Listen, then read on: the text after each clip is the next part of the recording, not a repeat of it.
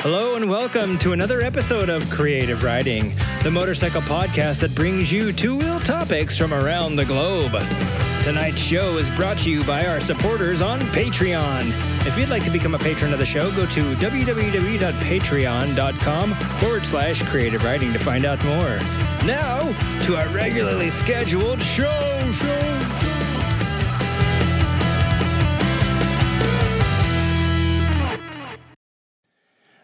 Wiggins.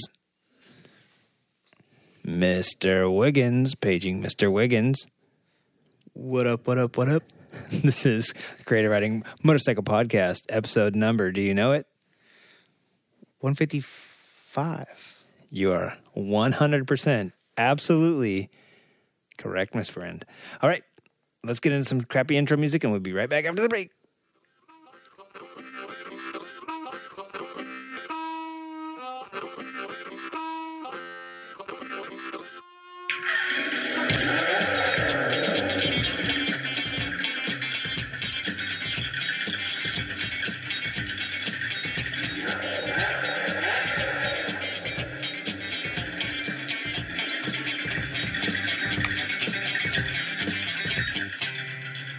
Will do a wheelie.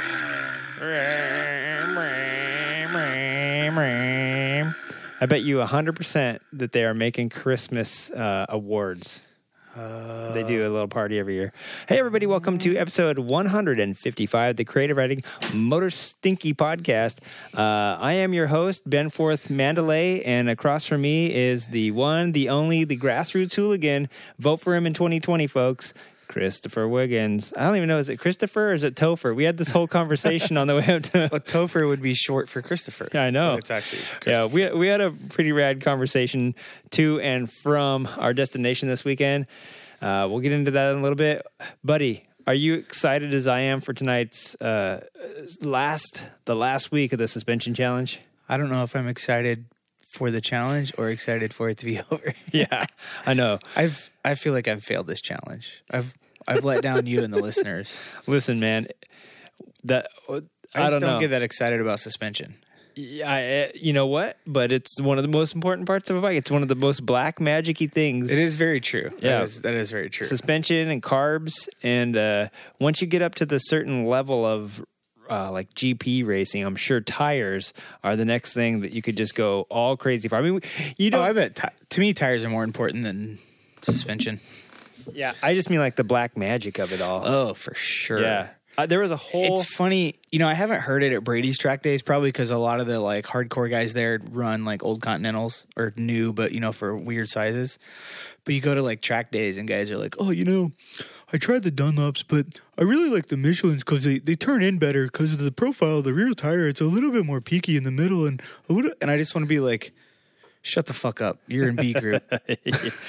well, a that and b. Uh, it don't matter. As MotoGP has proven, like it could be the top of the line tire and still blow apart on you. Well, I, for them it does matter, but I don't know. Like, I run Bridgestones, and the the reason is when I moved to California and I bought an RC51, I put a new set of tires on it, and the B016s that just came out, and they were like three compound rear and two compound front, and uh, I I liked them.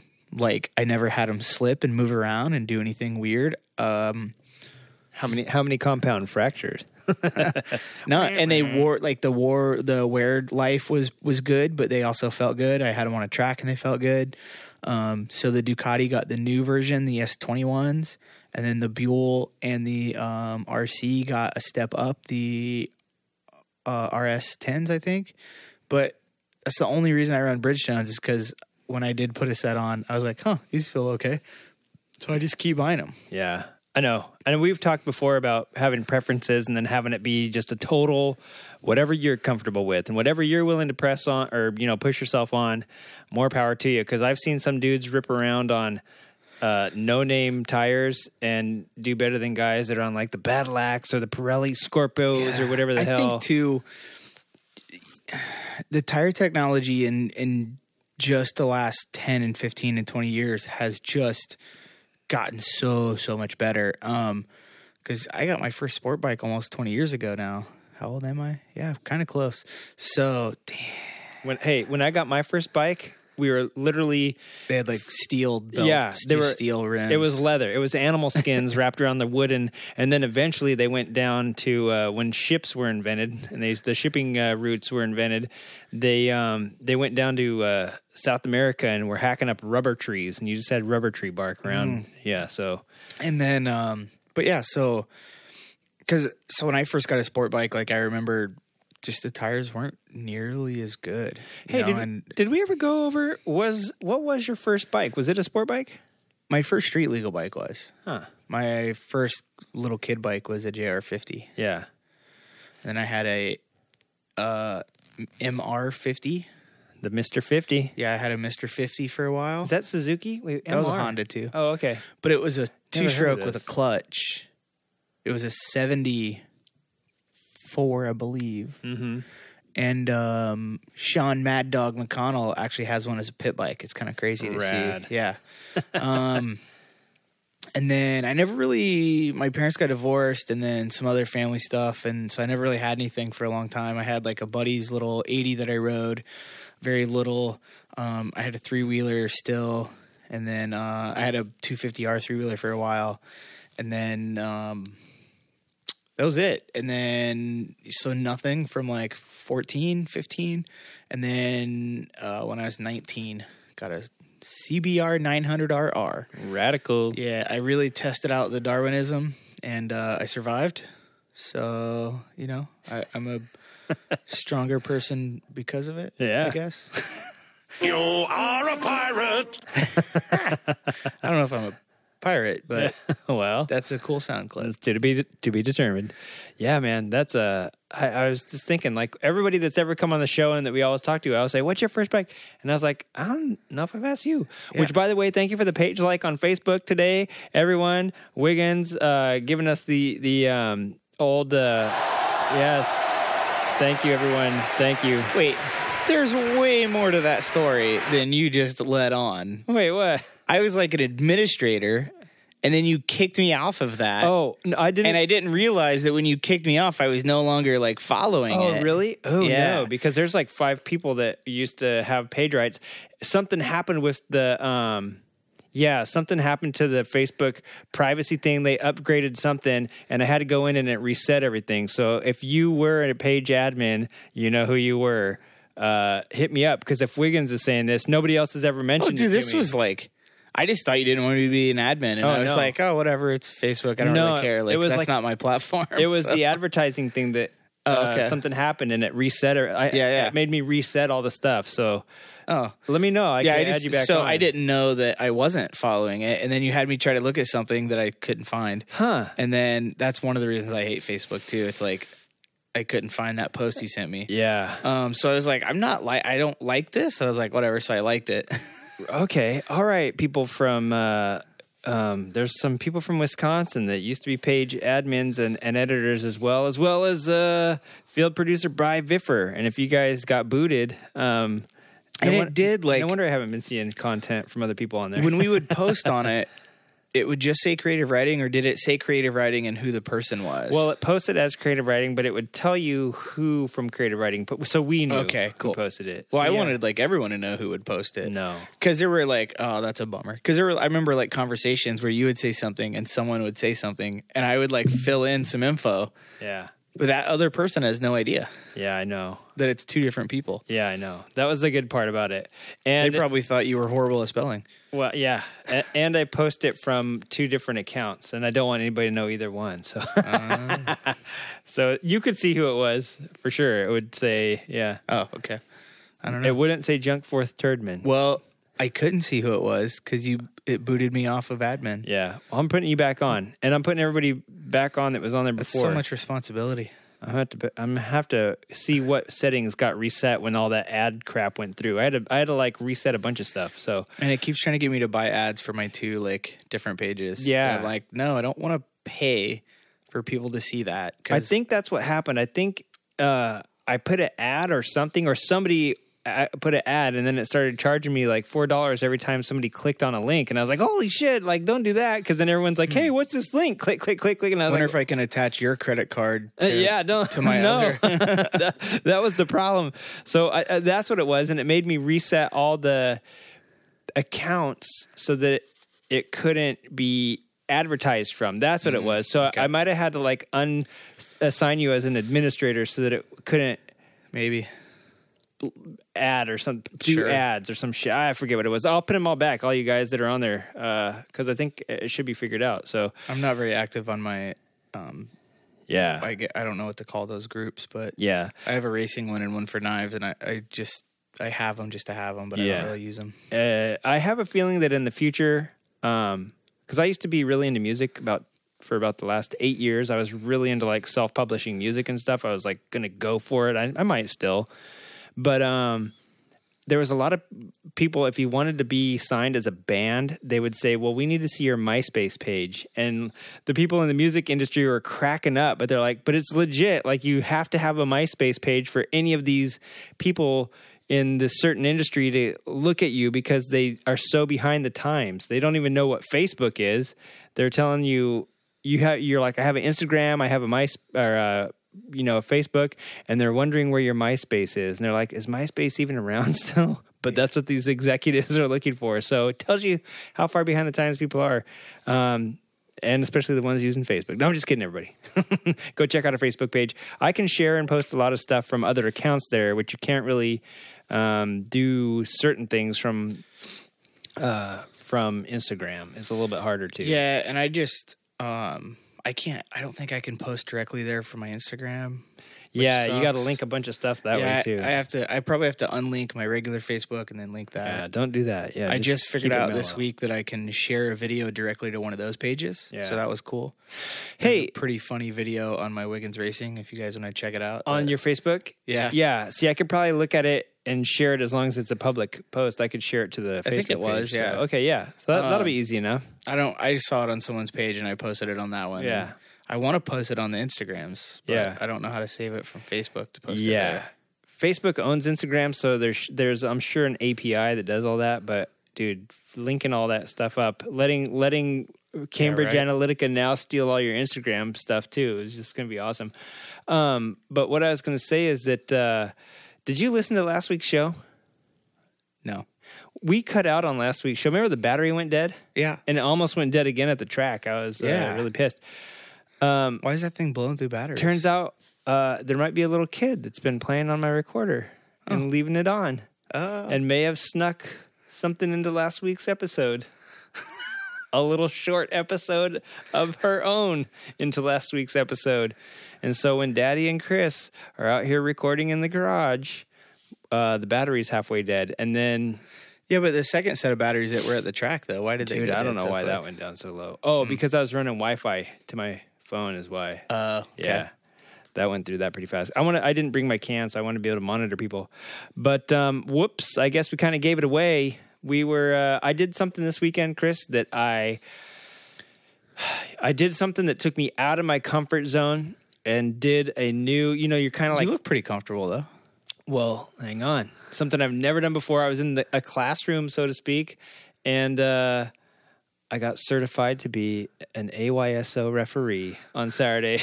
so now I'm, I'm an official regional assistant ref right now, and I can be a referee soon. You know, doing new things that are crazy that you've never done before really supposedly br- builds up your amygdala. And uh, having done that, uh, I think it perfectly prepared me for Sunday, which was uh, we. I accompanied Wiggins, and I noticed that nobody else was out there that we that listens to the show. Uh, we went out someplace. You want to, you tell them where we went because it was It's it kind was- of the it was- same place I go all the time. It was mostly for you, yeah. I know. Uh, we went to Big Willow, Mm-hmm. Willow Springs Raceway with classic track days, ramming speed racing. Our old pal, smooth talker Brady Walker. Man, dad jokes for days and bad jokes for days. He was he was on it this weekend. He was. yeah. it was. But um, yeah, you know what? I it was really really cool. As if people couldn't tell by our probably Instagrams and Facebook stuff. Mm-hmm. But you know, here's the funny thing: I took a lot of footage with our new patron-sponsored uh, camera stabilizer out there, and I'm Mm. going to try and put that up. Make a, actually probably make a YouTube vid. I haven't been in my YouTube editor for I have while. to figure out that 360 cam too. Oh, yeah. I tried to get the GoPro said the memory card was full. I think I have another memory card. I mean, yes, obviously I can take stuff off that one, but I don't think that's the good one. I was having problems when I first got the GoPro like SD card error. I'm like, well, that's fucked up. And I bought a brand new card and it worked fine. I think it was just an old card, but I had like five of them. yeah, They were all old, whatever. Um, but we should have some cool 360 videos Rad. if we can figure out how to edit them. And um, I, they don't really need much editing; they're just probably shortened a little bit, so they're not like a 10 minute video of boring. yeah, Um, and then hopefully they post so they can use them and spin them. yeah. Oh yeah, yeah, yeah. If you do it on YouTube, you should be able to because YouTube Yeah. supports that uh, technology. Yeah, I don't know if Instagrams does or not. Yeah, They YouTube. probably did, they probably haven't paid Instagram enough money to support it for them. I don't. Is 4K the is 4K that technology that you can spin the stuff around, 4K, I think, or is that just a resolution? Yeah, yeah, yeah. okay, so uh, there was somebody that I used to watch on YouTube that posted in 4K, but also used one of those crazy cams so that you Mm. could actually take his live or Mm-hmm. re- pre-recorded videos and spin them around and look at the stuff that he was talking about in his garage. He had it set up literally in the center. Yeah. and he would talk about stuff, and you could look around his garage and look at it. So, yeah, we should figure that out. That'd be fun. Well, we And definitely then- got some videos. We did some Yeah. um, on the RC51, which I think I was too low behind the windscreen. It doesn't look as good as I was hoping, but whatever, we can post it anyway. Oh. Yeah. And Hey, it's a 360 cam. They can turn around and look out the side and see what it looks like. they can watch me get passed by an SV650. did you get past? I saw a guy Yeah, passing. That kid was ripping. I didn't know what he was on. The blue one was it blue? Uh, I think it had a blue tail maybe and Yeah. had a primer front Oh, okay. fairing. Yeah, I saw some dude that was ripping by, and I. It seemed like he was. Uh, uh I wasn't really ripping that well on Sunday. yeah. I was, It- hav- dude. I was having fun, but I just wasn't. Yeah. Well, let's talk about the conditions first of all. It was cold, and they mentioned it in the riders' meeting about three or four times. It How war- cold it yeah, was. but it warmed up enough, and the Yeah. tires got warm enough. Yeah. I was just honestly that bike is so much. It's probably only like 15 horse, but it's so much faster than the Ducati. Uh-huh. Um, It's more Eh. than 15 horse. I can tell you that much. You mean more? yeah. Oh, yeah. really? It's only that much more, huh? might be a little more. Huh. The Duck was around 100, 100, to right? 105, Yeah. Okay. something like that. And yeah, I guess this is 120 or something at the Okay. at the ground. I don't know what the Duck actually was at the ground. I think it was around 100 at the ground. Yeah. Sounds, Um, sounds legit. but the RC just pulls a lot harder, especially in the higher revs. Um, revs a lot more. Um, so I was uh, basically I was kind of scared. It was so crazy watching some of the Group One guys. Like, holy shit! Your buddy that was pitted next to us, um, he was like, you know, I'm I'm doing about 130 when I look down at the end of the front straight there before I get on the brakes for turn one. He's like, those guys are doing like 170 right here, and I was like, holy. Depending shit. what bike they're on, yeah, there's a couple. Dude, there was some rippers. Yeah, on the more modern bikes, my Duck I was doing about a 130 there. Um, on the RC, I don't know. Yeah, there were It one of those guys was on a a duck. One of them was on like a R or a R one. I swear it was a. It might have not been. Maybe it was a Suzuki. There was I- ac- and there was actually a fast dude on an, a faster dude than me on an RC too. That yeah. red one. Yeah, The oh, that red and one. white guy. Yeah, mm-hmm. dude, that he was pitted right behind us, right? Yeah, that guy. yeah. Yeah, no, he was so fast, and he was saying that that was his second one as well. He's like turn nine or turn eight claimed my previous one. Yeah, yeah. high sided and cartwheel. That's a I, fast um, corner to high side on too. It was funny. The guy from Apex Assassins came over. He followed me a couple laps, and he was like, "Yeah." And he started talking to me, and I was like, "I was kind of scared in turn nine. He goes, "That's what I was gonna say," but he's like, "I could tell." Turn nine is just, and a lot of people like. I think a lot of it's the hype too. Mm-hmm. They're like, "Stay wide, stay wide," but it's a decreasing radius, so be careful. Yeah. because you'll run off the track. Yeah. So I kept just kind of being in the middle of the track when I should have been up high. Um, but I, Yeah. Sunday wasn't about lap times for me. It was just about getting comfortable on that bike, making sure the bike felt good. Um, I never really got a lot of heat in the front brakes, and I was even getting on them pretty hard. Um, Uh, I hope I didn't glaze the pads over, but I can check. Yeah, it's because that track. I've talked to you know my friends that race Arma. There are telling me what a tire consumer that track is. Yeah. and But how- you only touch the brakes in two spots. That's the things. Is it? Yeah, I'm, I was thinking maybe your brake didn't really get heated up very well because yeah, it's a pretty. If Yeah. you do it right, it's pretty well a wide open track. You know, it's not necessarily wi- actually you hit it into two too, but um, it's not really wide open everywhere. But there's just no, there's not a lot of corners that is Mm-hmm. hard braking zones. I guess you also hit it into five, whatever. But yeah, you hit it into one at the end of the front straightaway For But- sure there. But one's actually banked a little bit, so Yeah. you don't really. yeah, You hit them hard just because you're going so fast, but I would go from fifth to third yeah, and then I would stay in third all around two, and you'd hit the brakes a little bit into two. Um, then I would downshift to second up to three, which is like, and then goes up the hill, so you don't really need the brakes into four. yeah. You'd use them into f- uh, six a little bit because there's like a downhill. Yeah, I was to say that downhill might be someplace where you could trail brake through it if you did it right. Yeah, this the hard part about that one to me, the downhill's part of it, but all through four and five, it's like a washboard section. It's just super rough up there. So the bike's like kind of bouncing around. Like even you said that, like you watched me go around one time and you're like, the bike looks like it got upset and you could kind of hear the throttle come off. yeah, And it's only like a 40, 50 mile an hour section, I think at the most. I think for me it was probably less, but um yeah, and then you're not supposed to hit it into eight, but I was because I was scared. So Uh, it's a crazy. I mean, that one's crazy too. And then turn nine, coming back onto the front straight, is super decreasing. And even on Spamula, I I took Spamula out on the track and got up to probably eighty five miles an hour because that was about as fast as she It's would kind of funny though. You went full tuck and passed Dude, the guy. I had to to pass him. I, it took me the whole straightaway to pass. he him. was probably like quarter throttle. Like, he was what's this sitting guy up, doing? He was sitting up like cruising like Yeah. I mean and that's basically what it was like. It was like a cruise Yeah. through Angeles Crest. It wasn't as exciting as Angeles Crest because on Angeles Crest it's twistier. Yeah. And and uh in some parts. well, and know? it's crazy. You realize how a track is designed differently than a road. Mm-hmm. Like it, it's so you know, especially after I drove on it. But I even before I did a lot of like research on Nurburgring, and it's crazy because it's a track. But it's compared to roads, and people are like one lap there because of your speeds and everything. It's like a hundred, you know, the ten miles there is like a hundred miles on the car. yeah. Um, but when you go to Willow, you can tell that it's not designed like a road because it's not 12 miles long through the mountains. Yeah. Um, so they're just the way the corners are wide and banked and stuff Yeah. like that, and it's crazy because, like you said, like you're you're going pretty fast, but you don't feel like it because of how it's designed. But Yeah. it was cool. So what? Unless I guess you want to tell them what you like, what that what that is, or and then how you liked it or whatever. Uh, yeah. So I heard about it on the Shred Show, and our buddies from Jiffy Tune and uh, you know Twenty Seven Cycles were there actually. So they had a whole crew of Harley dudes there again. Uh, I think there was about five Harleys there, or six maybe. I think only four and one was a bolt. No, no, no. There were five and one was a bolt. Okay. So yeah, because because Tony had or Eric had two, right? And Tony had one, and then well, buddy okay, yeah. I, I, that's true. Eric did have two. Yeah. So there was I guess it was five. Eric having two, Tony having his soft tail.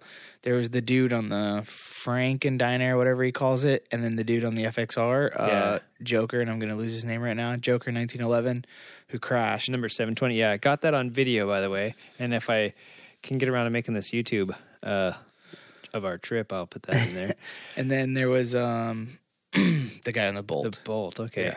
so yeah there was a pretty and there good was actually a um, Ducati du Duvel or whatever. oh yeah that diavel was there yeah, I didn't, see, I didn't see how he did. Um, He was in he was in the the- slow group though, wasn't he? no i think he was in group two. Nah, 'cause I think I would have saw. I think he he went out different times than I did. Oh, so, okay yeah, he must have been in group three then Yeah, and then yeah. I think he left before he moved up to Group One. yeah okay so yeah he was uh probably because you know i think he was there with the buell guy that was pitted next to us so yeah it was fun and then uh so i heard about it on tony's show where where uh, sweet talker brady walker um gave a $20 taste of the track. And I even love how Brady said it sort of like that before he did his little get a little taste out there, buddy. And uh, what they do is they let you go out on a lead lap, but I wouldn't say it's like it was even faster than the laps that they were giving the group three guys as sighting laps.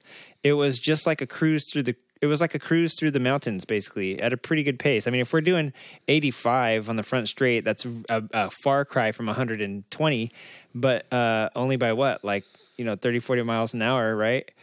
Um, so it It's wasn't crazy though the speed difference between well, yeah, 85 and I, I know, but at least he wasn't doing 60 down the straight. You know, Yeah, yeah, like yeah. at least we were doing a little bit faster than freeway speeds, and then through the corners and stuff. It was good. I mean, I, it would have been fun to go faster, but I know that's not what it's about. And if you want to go faster, uh, do the track day, right? So it was like a it was like a pretty good cruise through the uh, the things, and I'm glad it wasn't any faster because uh, I have not been on that track on a bike before. So, and it's been a very, very, I mean, we're talking like over a decade since I've even been on a, on a car. So, it was a long time ago. Um, I think it's been over like 15 years since I've been in a car. So, it's been a while, and so it was kind of fun to get back out there um, and actually ride it. And I think I've mentioned before on the show, I've been on the track, but not like track day Yeah. style thing. So, um, we just rode around and goofed around. It's really cool. So what he does, it's 20 bucks like you said. Yeah. It was 3 laps three laps. and you don't need full gear. You know what? Nobody else even had to tape up their lights. I did because I was like, well, I, I don't, I don't want to like not be able to go out there on this thing. But none of the other guys even taped up their lights. Yeah, so the idea is um and I know at the last one some guys rode up from um what's the community garage in Eagle Rock? Oh, uh, the ones that were there.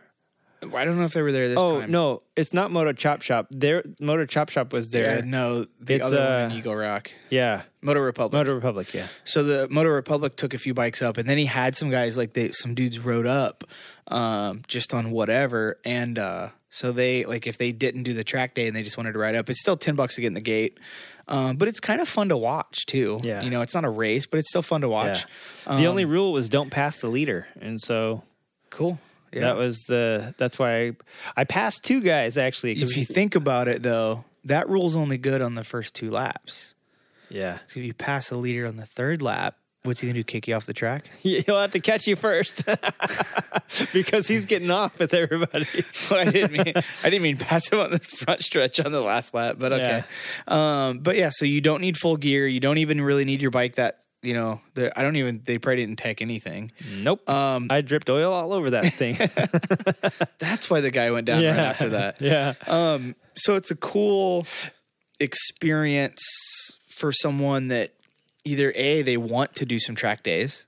You know, they're like, oh, I don't know though. I kind of want to. Well, it gets them on and gets in a little bit of like, this is cool. Like, it's a cool view. Like, going around four. Not that you like look around a lot, but it's kind of cool to go like you're up on top that hill. Yeah, it's it's high. I was wondering Uh, if Spamula would make it. It's kind of yeah. It doesn't seem like it until you're on it, and you're like, oh damn, wow. Yeah, I remember Um, it being high, but I couldn't remember how high. And then when I was going up, I was like, oh, I mean, it's not. Yeah, yeah. I was like, you know, she does Angeles Crest, she does Azusa, she should be fine up the friggin' Omega. It's not like you know, it's Um, not like it's vertical. And then the other group of people that it's good for is maybe you have zero desire to actually do a track day, but you just want to get on a track. Yeah, You know, like I it's a little more legendary, but actually Willow's pretty fucking rad when you start oh, looking Oh, dude, at the, history. fastest road in the West, and it is it has a huge history. That well, I was just saying, like, I got to drive on Nurburg, Yeah. on the Nordschleife of Nurburgring, and it's like, it's it's so cool that it's like opened up for that, Yeah. and it's it's considered a public road and stuff. You still can't pass on the left, blah blah blah. we but, also had a good conversation about that on the way up to the Willow. Yeah, right. um, but you're like, so you're on that track where so much crazy stuff has happened, and Mm-hmm. so many races have been there, and Formula One, and and you go to Willow, and it's it's a different history. I'm not going to say actually that it's even less. Like I was watching Carroll Shelby videos, and um, they're testing the GT350 at Willow. I mean, they did a lot in Riverside because that's where they were at at the time, and uh, you know Riverside was open. Uh, I was going to say it's one of the few ones that's still uh, in operation from Yeah. like the fifties. and you think of the uh, the Shelby Daytona Coupe that won the World Championship, right? I don't think it won Le Mans; it won the World Championship. Um, Yeah, they only built six of them. They were tested there. Um, I'm sure the GT40 spent a lot of time there being tested because Carroll Shelby had a lot to do with developing that. Not to mention countless other car builders, countless other race teams. You know, like it, it's crazy. You know, and a lot of races. Like I've watched, I've watched a couple of times now just because, but um, and they they don't have the full season or it every year, but they have uh, the 2000 AMA Superbike race there Mm-hmm. With Nicky Hayden on an RC51, and they have the 1999 when he's still on an RC45. Yeah. So it's like it's super cool to watch that. Yeah. Some of the uh, when I was racing with uh, SCCA and NASA, some of the back in the day when Speed Vision was a channel, and they would have the Speed Vision like pro races. They would be at Buttonwillow, and then they'd come down to Willow Springs. And yeah, the SCCA, what used to be like the AMA for cars, kind of, Yeah. uh, would race all of their you know races out there. It's it's a great track. A lot of commercials are shot out there. There's a lot of that too. The streets they use especially for for, commercials, stuff. yeah. And Horse Thief. and Horse Thief is another and even one. the balcony. I see the balcony a lot. Mm-hmm. Um, great, so, yeah, great vantage point. It's it's a whole lot of fun. These events, like Brady Walker's, he was joking around later. Uh, at one point about like how they tech stuff. My my friends Pat and Carrie there, the the whole reason why I started creative riding and called it creative riding, but I've never got them on uh, tape yet, on on you know recorded uh, evidence yet. They were there, and uh, Pat had just made a take a old uh, 900 SS, and he built the whole whole thing around the motor. He had the motor; it had been crashed, so he built the whole bike around it, which is what he did with his like Rotax powered Honda frame thing too. He built the whole frame, did all the fiberglass and everything. So he built this carbon fiber tank, and it was like uh, weeping gas at one point, like in turn. So he's like, you know, over tech, you just kind of roll through with your hand over that. so that's cracking up. And uh, so it's real loose, but it's not unsafe. Everybody's a racer. Nobody wants to eat it. So, and everybody races like he's, he races that bike during the season. So, I mean, it's not, to say it's like wouldn't pass tech is a total falsity, but uh, I'm just saying that he, even they crack up about the little stuff. Yeah, yeah. But you know, Brady's like, yeah, you know, we tell you to put some tape here or there, or like do you know wrap a rag around it so it doesn't leak while you're out on track. You know, Yep. it's like super loose. There was only three crashes I think that during the day, and uh, they were all kind of like one after another too. yeah, the funny thing was is that the one where you were joking about about why the guy crashed there, I actually a guy crashed, the Harley guy crashed before we, I went out. Yeah. And he was going super slow, and I was like, "Oh, like that's not encouraging," you know. But Yeah. I think he, I think that's the slowest part of the track, right? yeah, he was at the top of the Omega, and he hit the, I think his pegs is, I think why he he, he went may down. have. He said he chopped the throttle, but who knows? Yeah. Well, I mean, doing that will upset the bike. It I will. I'm not. I'm 100 percent sure, but I know that he went down. He low sided, and then when the bike hit the gravel, it high sided and Mm-hmm. flipped over and snapped his freaking foot peg off the other side. Unfortunately, but it was a really slow. He wasn't hurt. The bike was scuffed minimally, but I mean, Yeah. he was only going like. It's handlebars and foot pegs. Yeah. Good again. And then the other guy that crashed on a big bike went down right after the Omega, down going into turn five, six. The left hand down is six. Yeah, and there was when I went out he on did the leave track. a lot of oil down. yeah, I think it landed on the left side and busted the cases, yeah, or the you know just the cover, probably not the main case, and then it slid off and left a trail of oil. all the way yeah. And so when I went out on track, there was the white Yeah. little oil cleaner stuff, and I but was like, those things are yeah, those things are weird because they throw you off. But I ran over them and Yeah, they're they're yeah. total Didn't matter. sticky. Yeah, it doesn't do anything weird. Like they get it cleaned up enough. You just still see the dirt, the dust residue. yeah.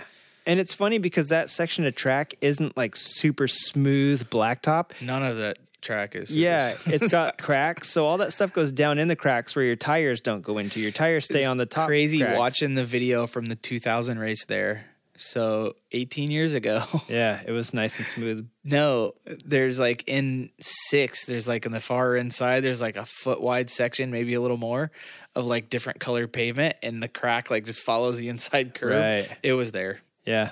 I was like, damn, it's still. Yep.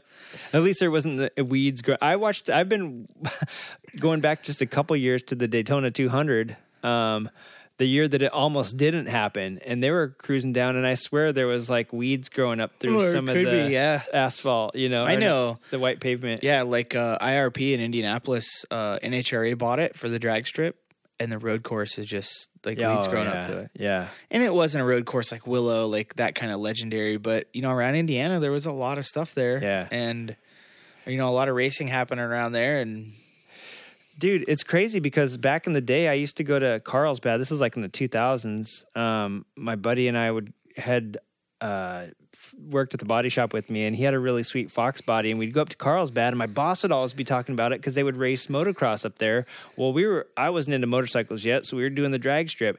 But that motorcycle or the motocross track is where Superbikers was filmed in the 80s and it, yeah, yeah. and they had a whole they still would have GPs up there up and until the 2000s when uh when they finally closed it and going through the pits there where people were pitting up for the drag strip I did not realize that that was an old IMSA and uh, SCCA um road course. And i looked at pictures from like the 60s and 70s and it didn't dilapidate until like the 80s and 90s when they quit road racing there. And then you would see like oh i look up the hill and you can see some tires out there in the sagebrush you know that had grown up and you can still see some you know it takes a quite a while for um, pavement to actually get taken back by the grass so you could kind of see like oh yeah look there's like a turn up there there's like a crazy horseshoe at the top of the hill and it come, like that was a legit um, it's where they raced super bikes, the road course, and Yeah. the uh, And the dirt section. track, and melded it back into one. And so the road course was there back in the '80s, and um,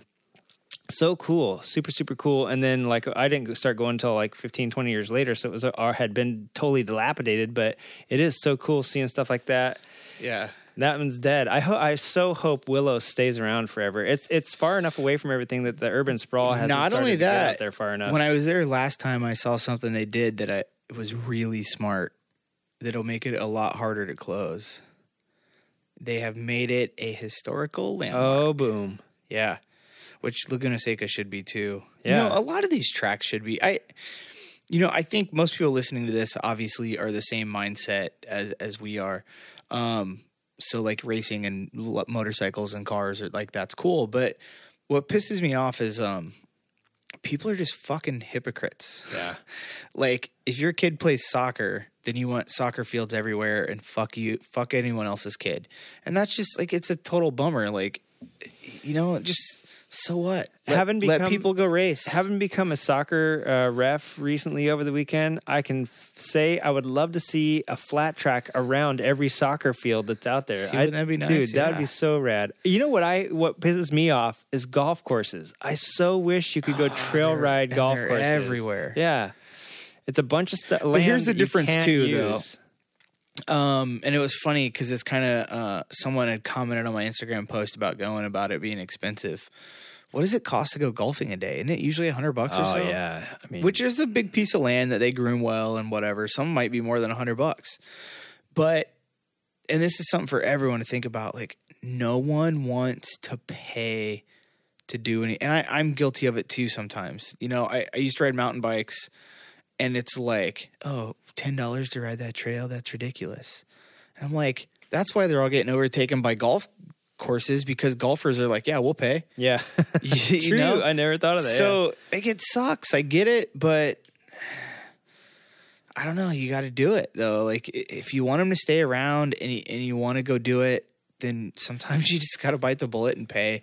And one of the bummers with mountain biking, um, there were some trails you had to like buy a little day pass for, which not a big deal. It was like five bucks, but you had to go to certain places to buy it. And like if you were going to the trail at seven in the morning on Sunday, those places weren't open. oh yeah, And if you lived an hour or two away, that we did, how did you, there it was super impossible to get them. But I'm not a very good planner, and I've been bit by that bug many. Even even to go hiking, and you need an adventure pass to park. Yeah. and I wouldn't go buy one on Friday from REI or whatever. Yeah. Still Big Five. Yeah, but we're fortunate enough now. Like here, we have the REI close, and we can go do that. But where I grew up, like there was no Oh, yeah, like they- shop to yeah, do yeah, that. You know, but yeah, it's I I've also seen them where you're on the honor system, so you can like pull one out, fill it out, put your money in, and put it in the little thing. And if you get stopped, and they're like, "Oh, you have one, okay." And then if you didn't put money in the envelope or there's no envelope in, like they could find you, but it's it's an honor system thing, which Yeah. is also fine because most people are just gonna pay it. You know, Yeah. they're not gonna. Well, yeah, and if you don't pay it, that's how stuff like you're saying goes away, goes bye bye. You don't have funding. A lot of this stuff um, is volunteer run. I know. I'm pretty sure that the ambulance to do this track day that Brady had to do. We had him on the show, and he ta- told Yeah. us a little bit about it. It takes a little bit of money. You have to you have to have an insurance policy. Yep. You have to pay the um, ambulance people, Mm-hmm. and you have to. I don't know. Does he pay the corner workers? Or I don't know if they volunteer or what. I'm sure they get paid something. Mm-hmm. Um, and then of course they got to pay to rent the track. Yeah, and then you got to pay your track rental fees. So let's just say your honor system to, to come in and race, like that's why that doesn't work. Is you need the for for as cheap And as for it a is. race, I think it's a different insurance policy too. How many? Yeah, how many people showed up there? It was a small number. It wasn't like it was, even five hundred. I don't think. I mean, it was it was like how many people were running Oh, in I was each thinking group? like forty max. yeah, yeah, I mean, how many people were running in each group? Like 10, 15, maybe. yeah. I think the big group was about fifteen. Yeah. and you know he knew in December when it's cold, you get less people. Yeah. The last one I was at had way way more people. Yeah. I would say there was like less than 500 people total with families and friends and everyone walking around. I mean, there was not that I'd many say people. if there were forty riders, there were less than eighty people total. Yeah. And so you think of, you know, and, and the people just walking around, Brady doesn't get anything off that. Yeah. I, I don't think anyway that Yeah. they share the gate with him because they don't, I don't know. think they share the gate with him. yeah, because they don't keep track of whether the gate is a motorcycle or a car. No. So, No. and of course, Willow has Streets was going, we were going. I think that was it. they were Sometimes doing they have some other ones stuff going. at the balcony. Oh, yeah, but they they, were have the doing that car going. Mm-hmm. event, that track, whatever, at the streets for the Yeah. cars. And so, yeah, they for Brady to do this event for 40, 50 people uh takes a little chunk of money. So 150 bucks to get the whole track to yourself basically with like 10 other Yeah. riders out there with you is not a whole lot of money. It's really not. And you know, I I don't think Brady's making much money. Is he in the red? Yeah, I think he's profiting, but not he's not paying his bills with it. Oh, what no. he's doing is he's taking that money and he's putting it back in to do another track day later. Yeah, because he races with the AHRMA guys. And And I think he gets a lot of so he gets a lot of his workers like the tech guys and the announcer guy. Um, they volunteer, and, and when you know one of those like the announcer guy keeps the time and stuff going, and they volunteer and they trade off, Mm-hmm. so they get a ride part of the day. Yeah. So if I had to guess, like you know, they're free because it's like, oh, I'll work the booth for half the day, Yeah. and then you let me ride half the day. Yeah, But- and they're also really good buddies of his that help him. I think organize, especially the Yeah. guy that does the um, rider coaching and stuff. He's Yeah. I know I've seen him around. He's one of his like really good buddies. Yeah. and my friend Pat and Carrie are super good friends with them. And so I think that just being ra- the racers. Um, Pat and Carrie said they have not missed one of his track days so far, and the reason being is if you're a vintage racer, what other chance do you get to go out and race? You know, your R like Carrie racing her RS 125. Um, where is she going to do that? You know, she was in Group One and Group Two, but um, so were like you know the other RC 51 and the R1 guy and the friggin' that guy on the Aprilia and all that stuff. Like there's a lot of fast people in that group. And if you're going to a modern sport bike track day on vintage stuff, like that old coot that was huffing it around there on that Yamaha, I don't even know what that was, but it was, I think it was like a 600. Um, that those guys, like you're not keeping up with you're keeping out of the way of modern sport bikes and you don't get to like do your line and all that stuff all the way where if you go to these vintage track days they're set up for you to do that so that was another cool thing that i thought and that's the whole reason brady's all about letting people take to the track is that like he wants people to experience he wants people his friends to have the time and it focuses on the older bikes but Mm-hmm. you know so if you're on a new modern bike he's like just don't be a dick and the slow guys on the modern bikes are in the the b group you know Uh-huh. the middle group so Yeah. And i you know i got to move up to the fast group um but at a normal track day i still wouldn't be in a fast group so it's it's a little bit different pace a little bit different style there are a lot of different lines with those bikes and everything Yeah. too Oh, yeah. so And he mentioned it in the riders' meetings. He said, you know, these track days are geared toward the older bikes to have a chance to get out here and practice without uh, people ripping around them. So, you know, if you are on a super fast, there was a few super fast dudes out there, and he's like, you know, they, you guys, uh, kind of stay out of their way, you know, or or pass them at certain opportunities and don't pass them like you would a normal bike or whatever because they do have to take different lines. You're on different tires, vintage equipment. so, but yeah, it was super cool. And uh, we did get some video. We got some interviews too. So we'll we'll get into those. Um, let's take a break actually and get into those right now. What do you say? Sounds good to me. All right, and we'll be right back with some more creative riding interviews from space.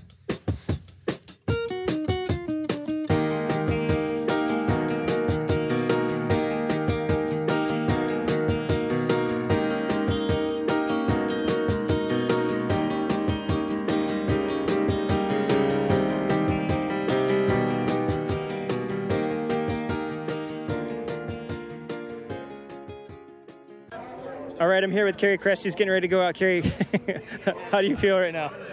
I feel pretty good. And that's all the words she has time to say for because she's about to go out on track. We'll talk to you guys later. Thanks. Bye. Ready to go.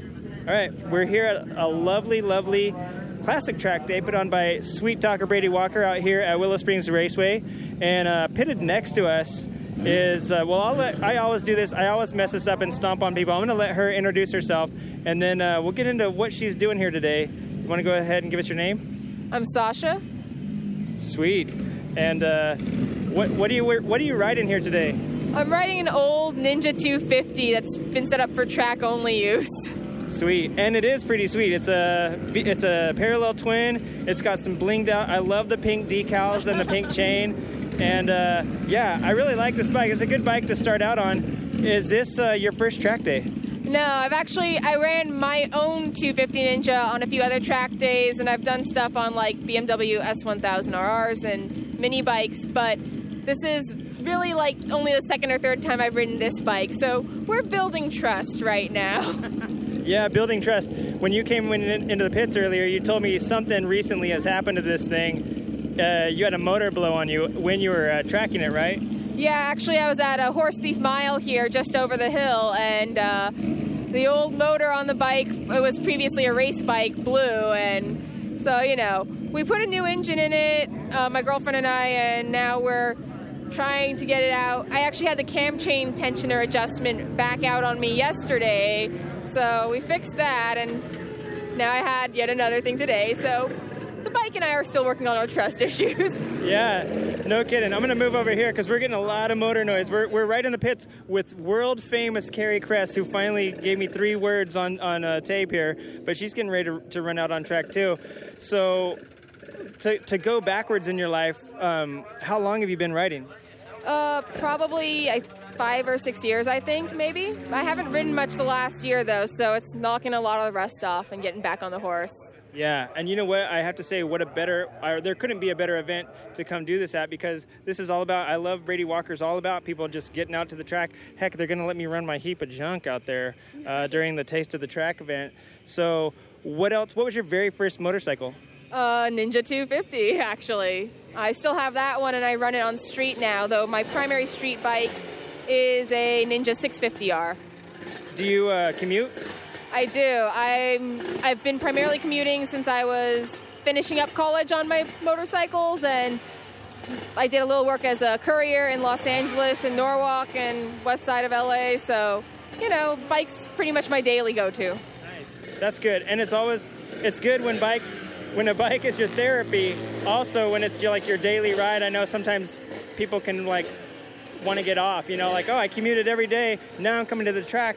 There's a lot of people here, included Carrie Cress, they used to ride street, and now they only do track days because you have no cars coming across the intersection and no, nothing to happen except for a few crashes like we've seen today. Luckily, you didn't crash, but you want to tell us like what did happen here when you uh, lost your shifter? Uh, so rather unexpectedly, uh, my shifter wasn't wobbly or anything, and I didn't have any indication of it. But um, as I was coming through turn four at this track, and then which is a right-hander the way we're running it, followed by a left-hander in turn five. I felt something bounce and hit me, and then in turn five, something bounced and hit me hard in the foot. And I looked down, and the bolt on the inside that retains the shift lever had fallen. So the whole armature had fallen off and was bouncing up off the ground and hitting me. And I was like, okay, time to come in. So, you know, it it could have been more major. I'm not super worried about it. It's just a minor inconvenience. Yeah, and riding fifth gear all the way around, like from turn four, that's a long way. so, and now you got a few people over here helping you.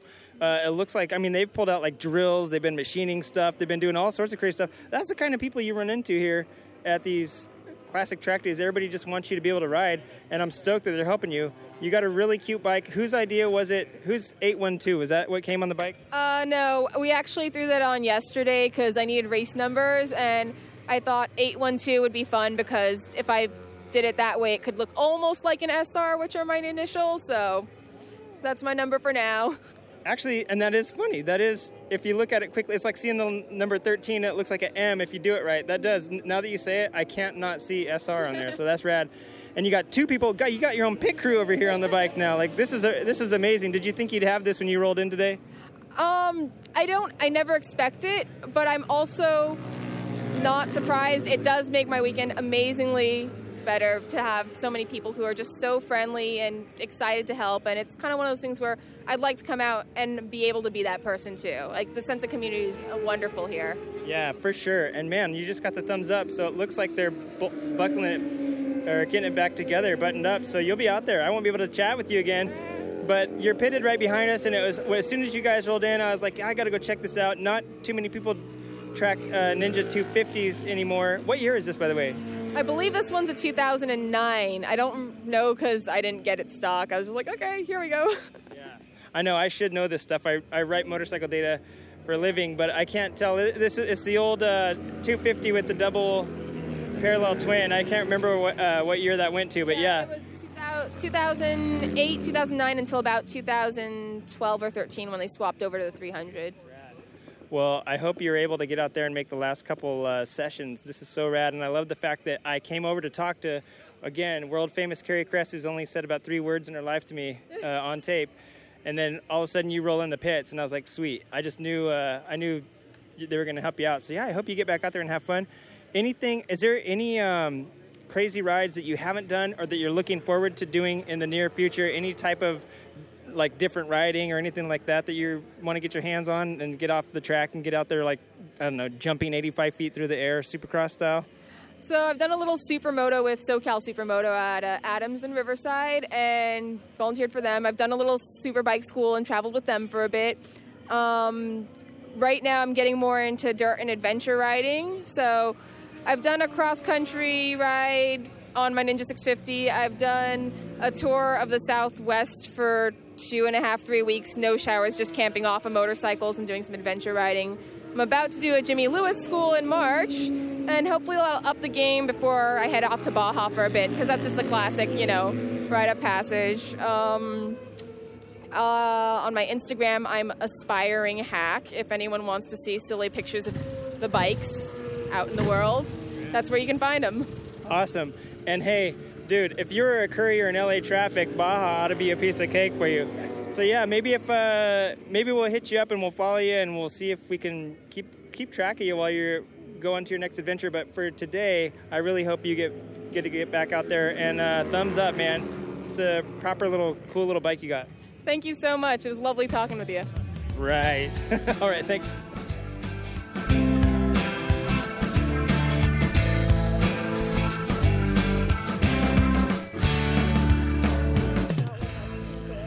All right, so we're wandering back around the pits.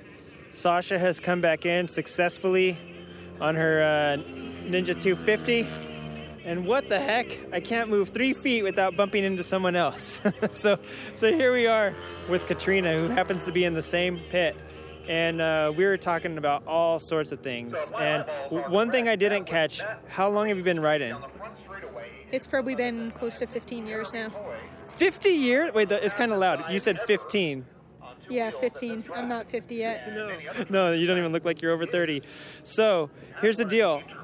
We were talking about all sorts of cool stuff. We've, we've talked about three or four different topics already, and I'm super excited um, because every every moment I spend with you, I learn something a little more. First things first. You've been riding for 15 years. What was your first motorcycle? It was a 1987 Yamaha Virago. It, uh, 535 is what I could afford, and uh, I'm really glad I don't have it anymore. What? Oh, and how long did you have that thing for? Maybe a year. Man, you're getting shy now. Now that you're on, now that you're on mic, you're, you're getting a little shy, but that's okay. Um, so after that bike, uh, what did you ride? After that, I got a Suzuki Marauder 800cc cruiser.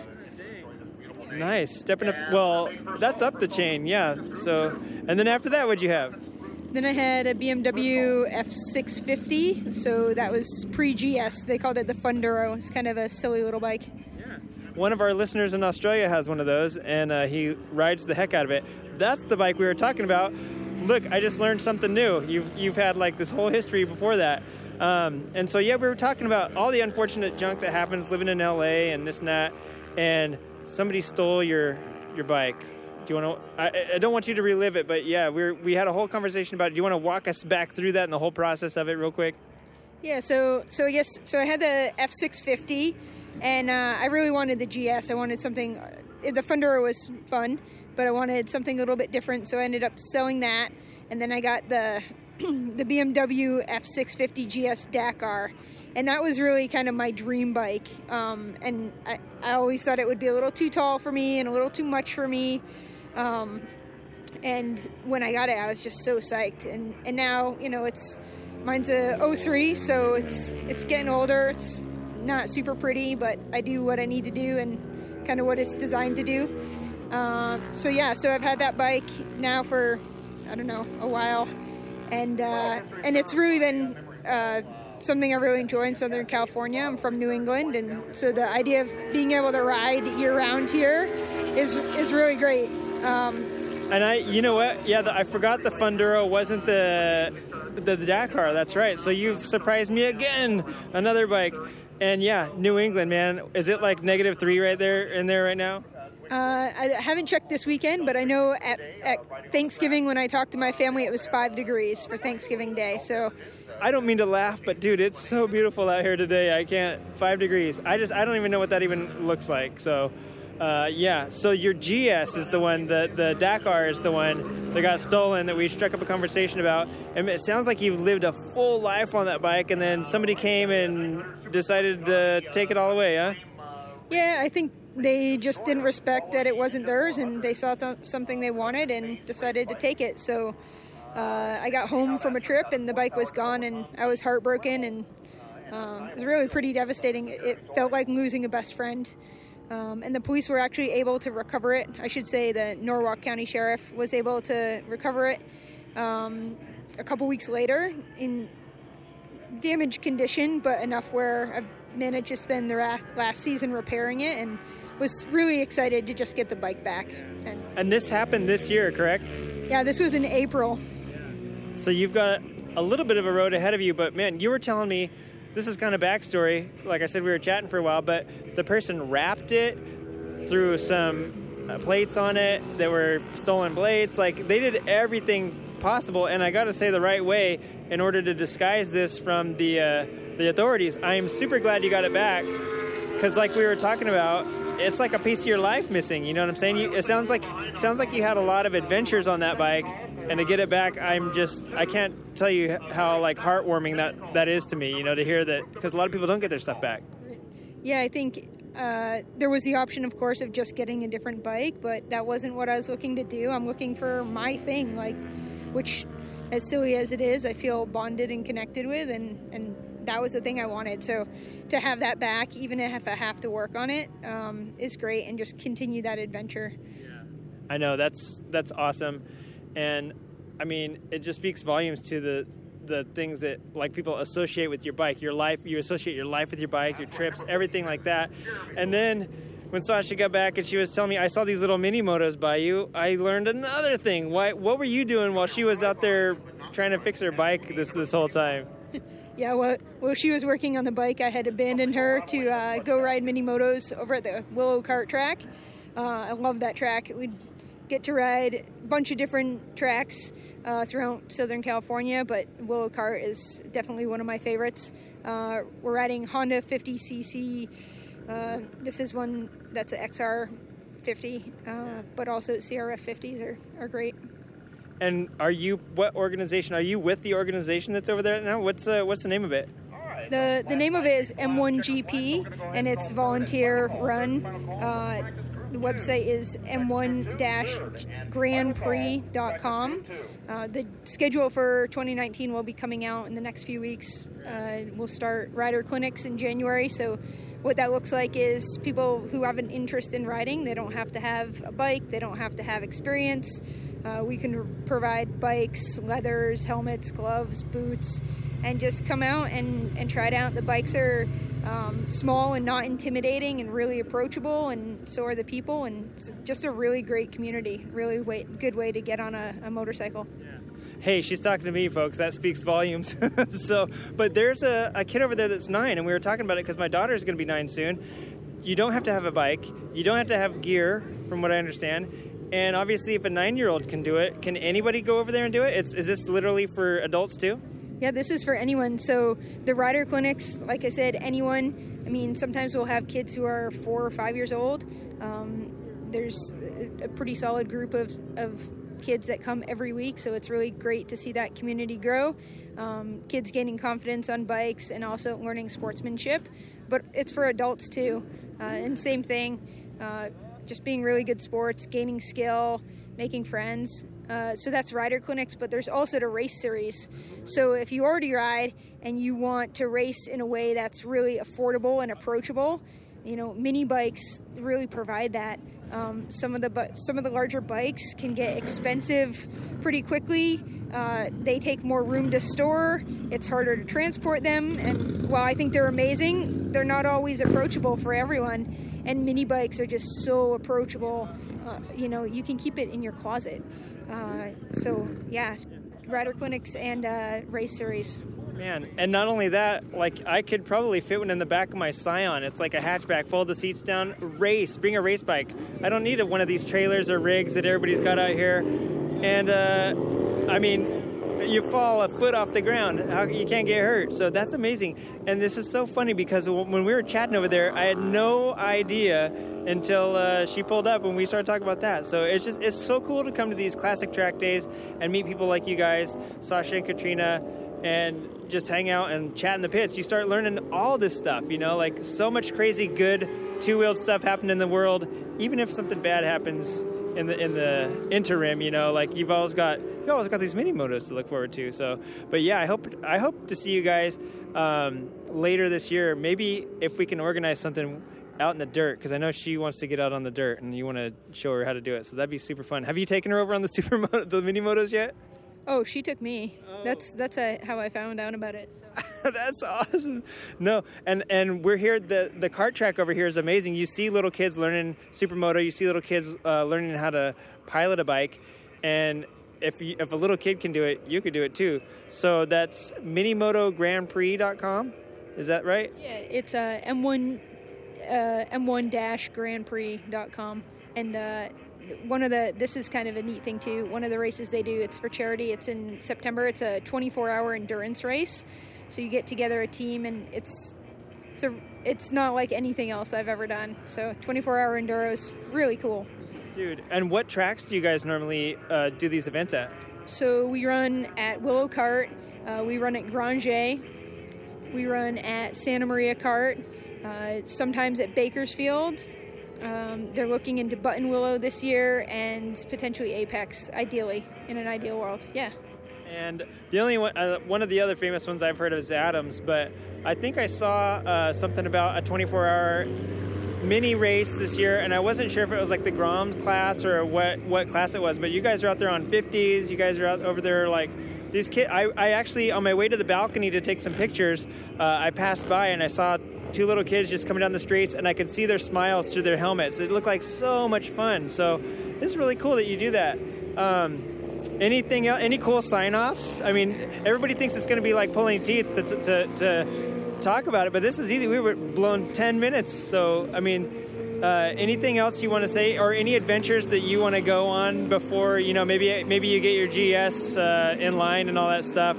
Anything anything you want to take it on any crazy adventures you got planned to do on two wheels? I mean, I think there's always adventures, you know, that you want to do. So we'll we'll see what comes of that. But I guess the last thing I would say is props to Brady Walker and Classic Track Days. Um, the, these events are fantastic. The community here is really great, um, really accepting, and a really fun way to come out and just get on a bike. And you get to talk to weirdos that come over and shove a microphone in your face. Well, thank you, Katrina, so much for hanging out, and thanks you and Sasha both for uh, taking the time to talk with us. It's nice seeing ladies out here at these track days too. So that's another another bonus in my book. And until then, we'll talk to you guys later. Thanks, Larry. Bye.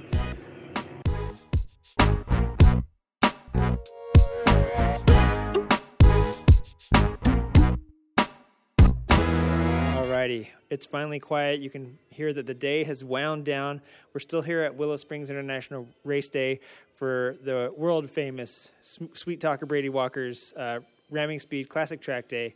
And uh, I got to meet somebody earlier in the, in the day that I've seen a bunch of stuff online and on Instagram and everywhere that people get their social media nowadays, and it's fantabulous pictures, and it's all mostly motorcycle related that I've seen so far. And come to find out, it's the work of one guy, and it seems like it's uh, an army of photographers out there. But it turns out to be uh, my guest right now, which I'm going to let you uh, throw it over to you and let you introduce yourself and tell us where you're from. Thanks. Yeah, so my name's Scott Murphy, and I'm the owner of Race Reels.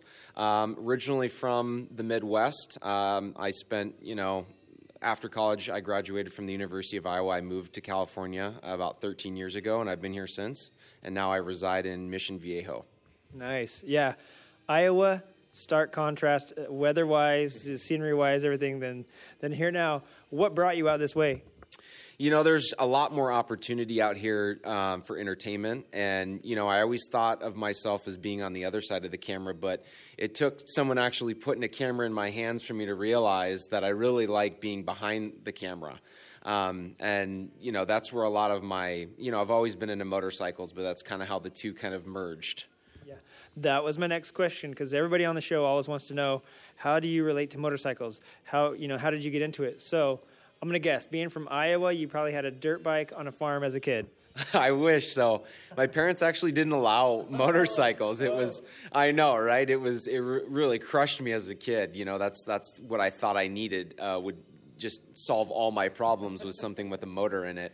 Um, but yeah, so I had neighbors that had you know dirt bikes and things, and I'd watch and um, yeah, growing up, that was always something that I wanted. So when I moved out to California, and you can pretty much ride year round out here, that's kind of the first thing that I invested in was a motorcycle.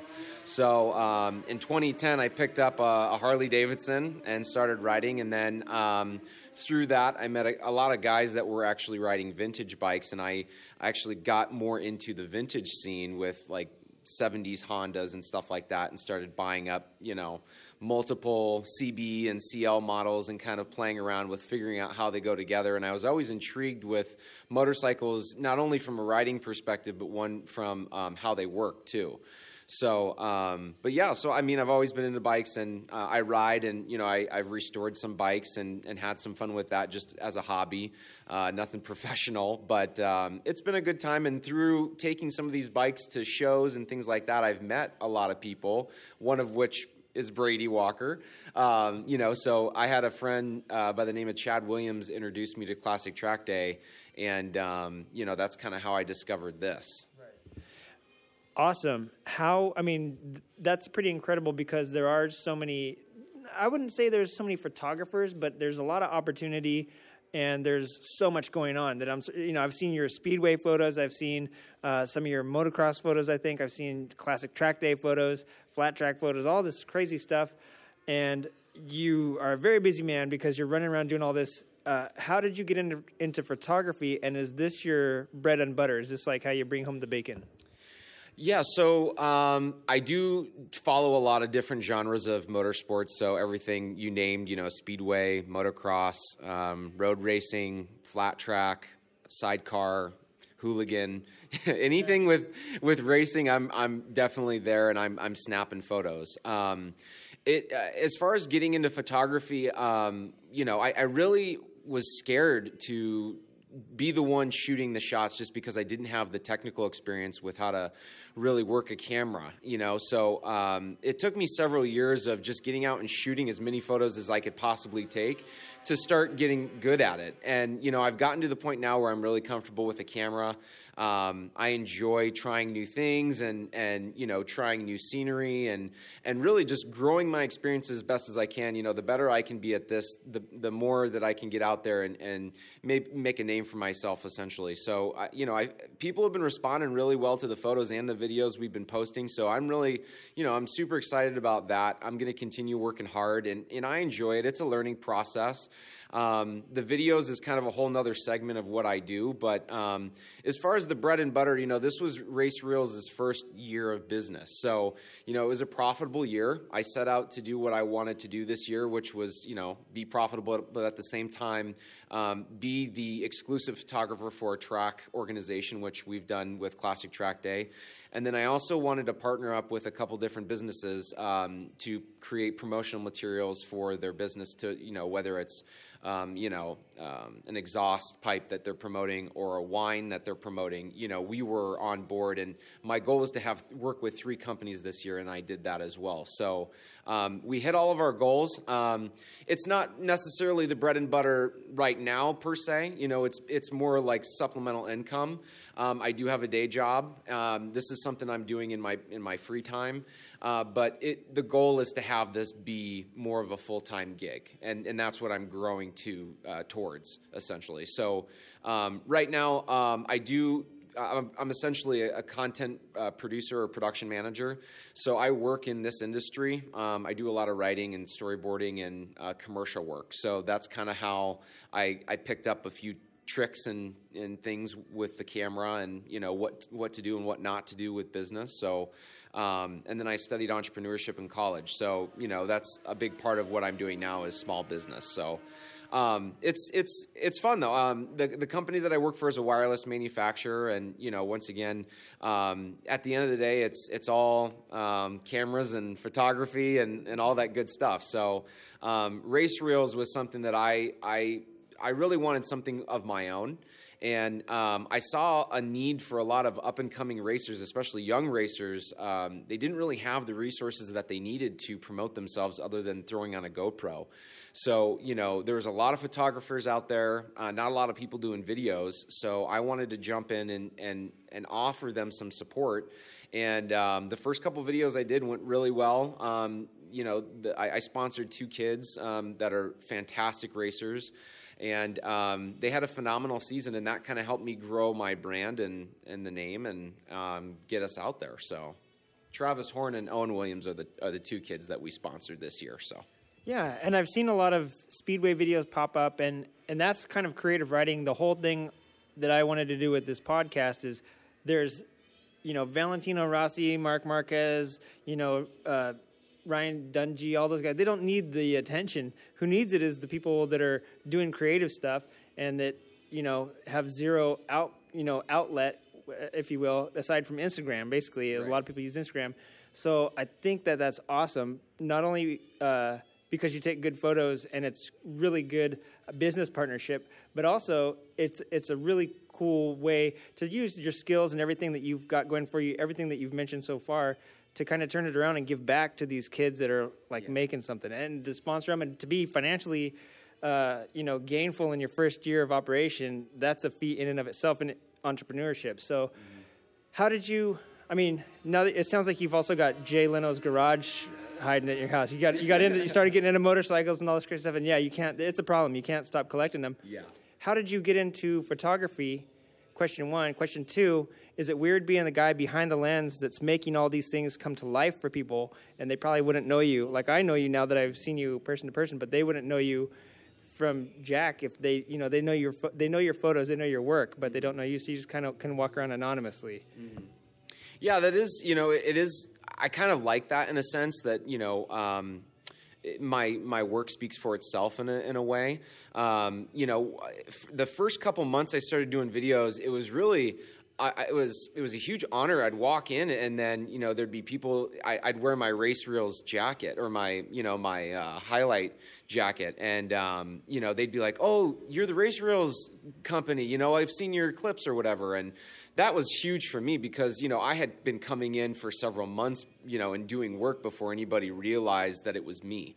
Um, so it was cool when people started to kind of put it together a bit. But um, I'm not really, once again, I'm not doing it for me. I, it's more about the racers, and you know, without them, motorsports is just we don't have anything, right? So, you know, I, I definitely want to support uh, our local tracks and, and, and all the racers that are out there. I mean, I, don't think people, and especially the fans, they don't always realize how much these guys are going through. Between you know, they're investing their money and their time and energy to practice and tires and gas and you know, getting out there and and trying to make something happen. You know, it's a lot of work, and you know, my heart goes out to them because it is. They're all little entrepreneurs in my eyes. You know, especially these young kids coming up. They're they're they're literally running their own business, and um, you got to know how to promote yourself. You know, so.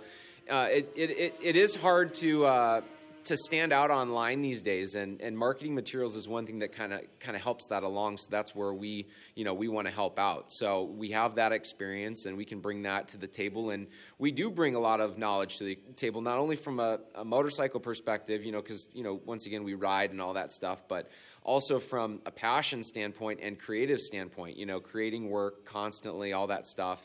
Um, you know we're always we're always trying to get better at what we're doing so um, as far as the Jay Leno's garage, I do have a few bikes.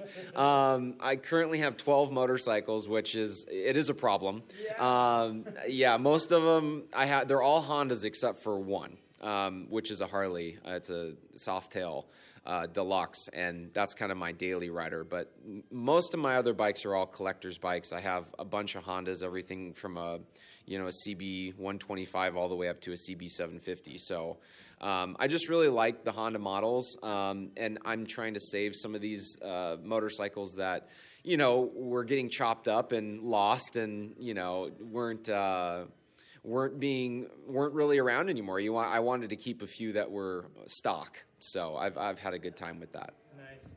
And when you're out there, um, and you see somebody with a camera, I mean, is it do you chuckle because I looked at your gear and your gear, you know, com- you know, considering like I'm walking around with like a the world's crummiest point and shoot, and then I saw some even better guys with like, you know, pretty legit cameras, and then I see your type of stuff. Um, I I don't think you feel threatened because you you're contracted, but is it funny to see guys walking around and you, you do you ever is it kind of like the thing where you compare stuff? You know, do you just see and go, oh man, it's decent, or hey man, like if you want better shots, like you should. Uh, you know, you ever feel like mentoring somebody, going over and saying, "Hey, listen, you know, at least at least let me show you a couple aperture settings or something like that." Is it because I mean you're out there all day taking photos with all sorts of stuff, you know? Sure.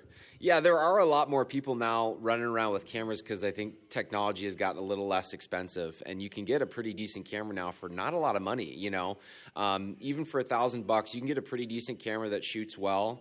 Um, it's more about knowing how to utilize the settings, and you can have a really, really nice camera, but if you don't know what you're doing, your shots aren't going to look great. So I'm not. I don't feel like I'm. I'm definitely not one of those people that would walk up and be like, "Hey, let me, you know, help you out," you know, and without knowing anything about them. You know, I'd, I'd be more so interested if they had, they usually have questions about what I'm using, you know, like the, the, the equipment yeah. that I'm carrying around.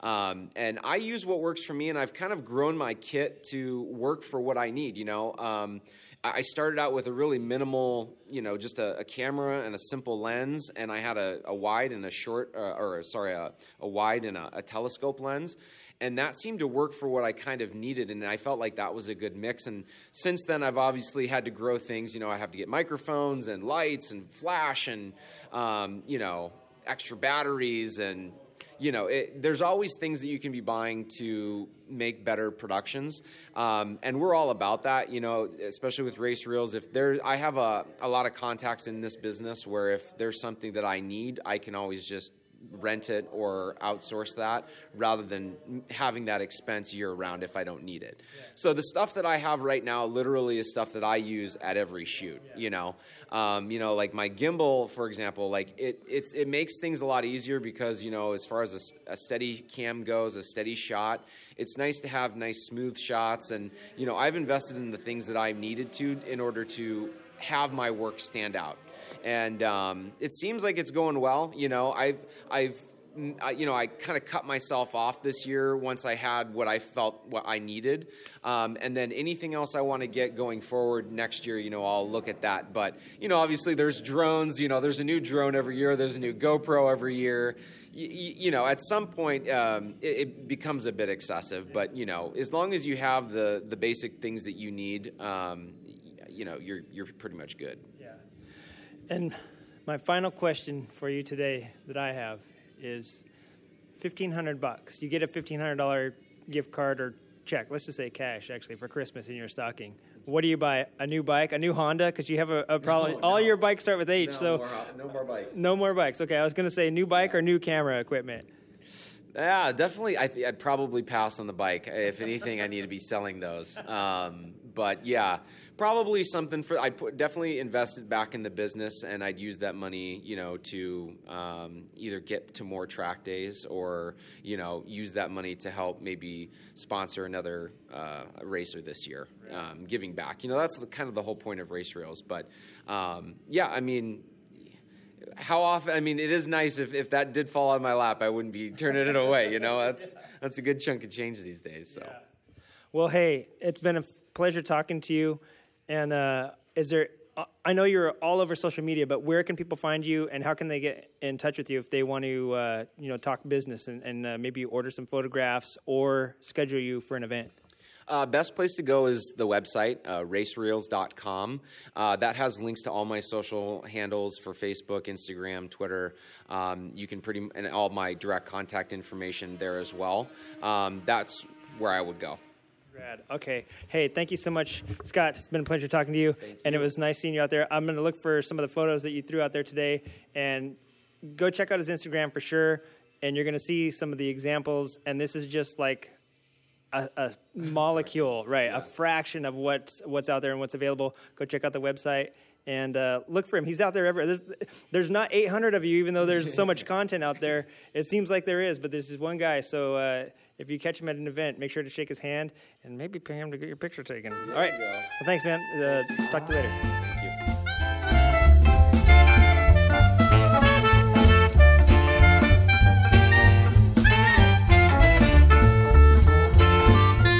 All right, everybody, we're back. How'd you like those interviews? What'd you think? We got to talk to uh, Scott. I forget Scott's last name. Murphy is Scott from uh, Race Reels. Yes, Murphy.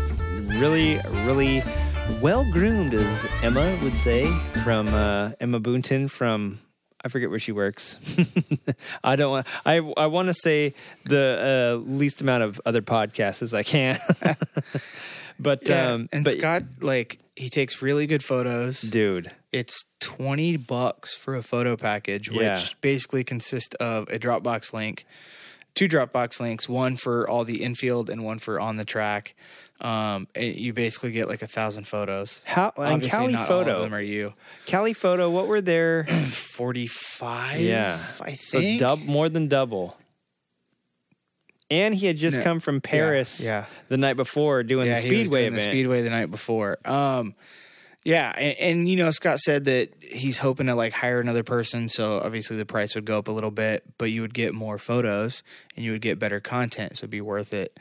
Um, yeah, man, it, it, you get really great stuff for the money. Yeah, uh, I keep trying to get him to do that for my SoCal Hooligans events because he's there, but he doesn't like taking photos at night, so he doesn't feel right charging. Weird.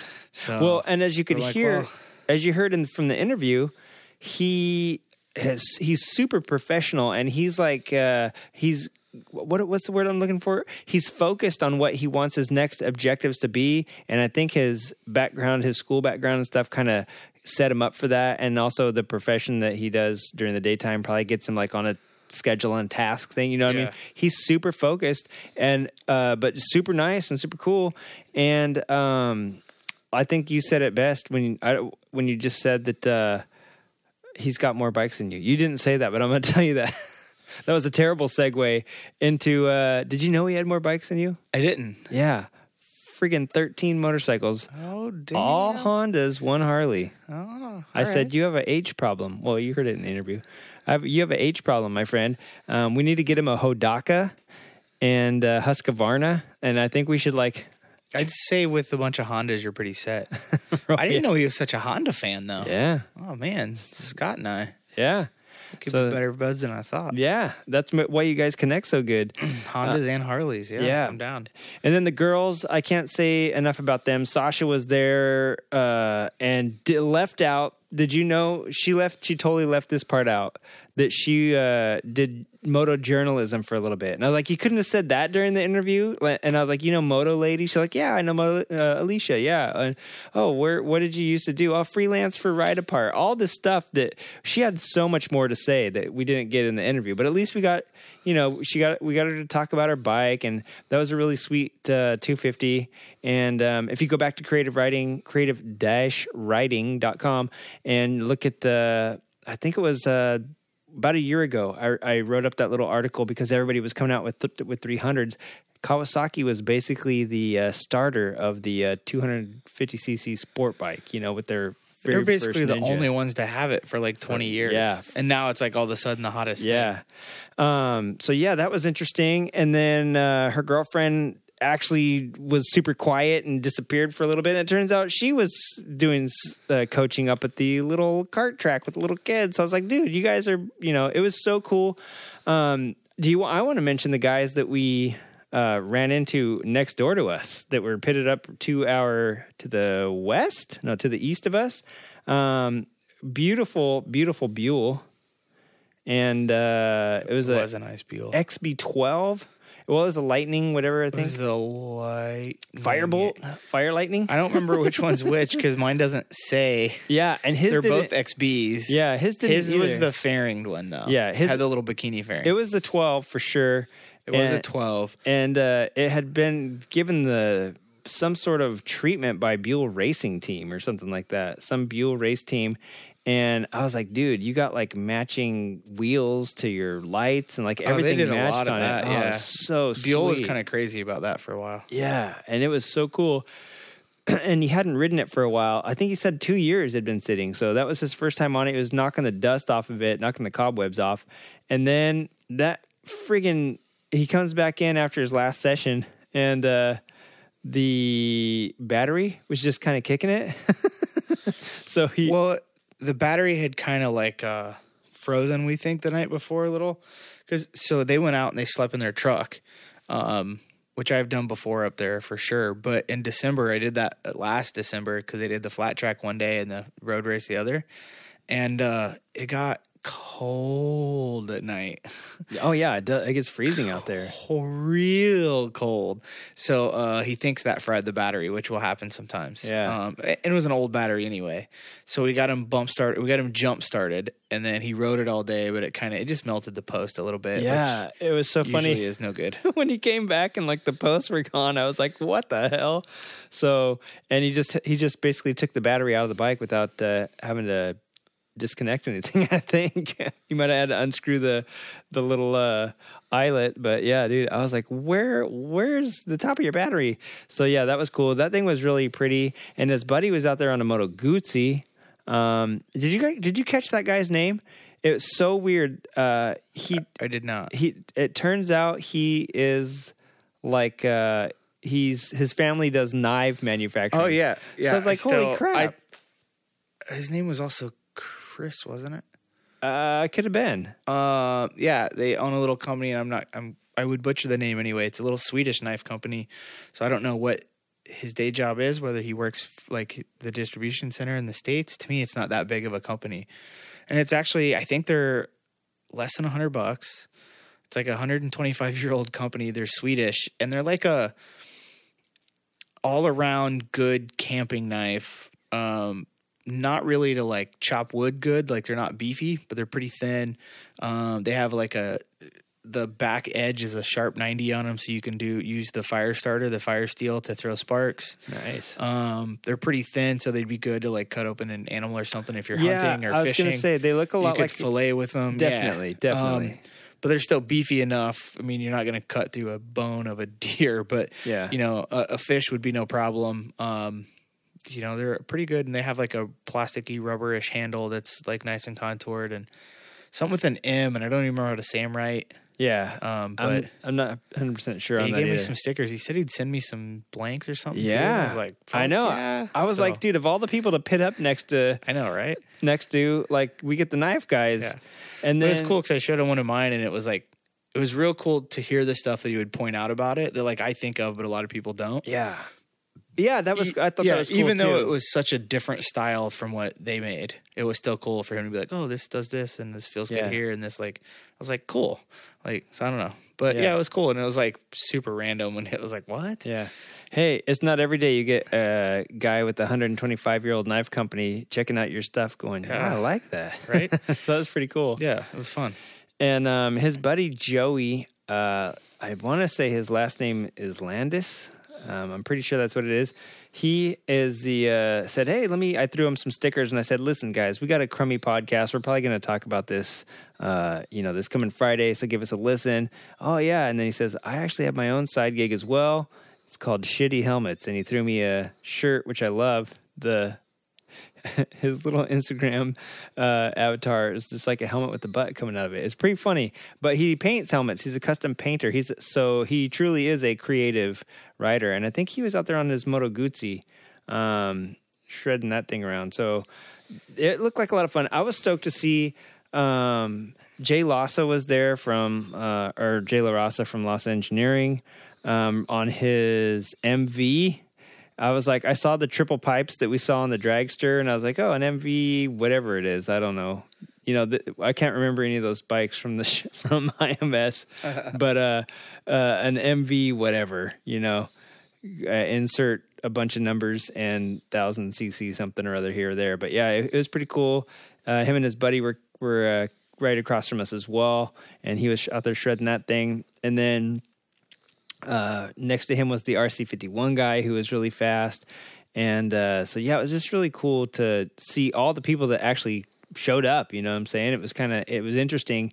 But that du- that little duck scrambler that was uh, right next to them, plus the dudes next to us that had the Buell and the Guzzi, the dudes next to us on the other side had a Guzzi Griso, which I haven't seen a whole lot of. You know, it's got a really interesting motor that I want to look at now because I noticed that it had like an intake or something on the right and like a little brick deal on the left. So I was like, I wonder what that.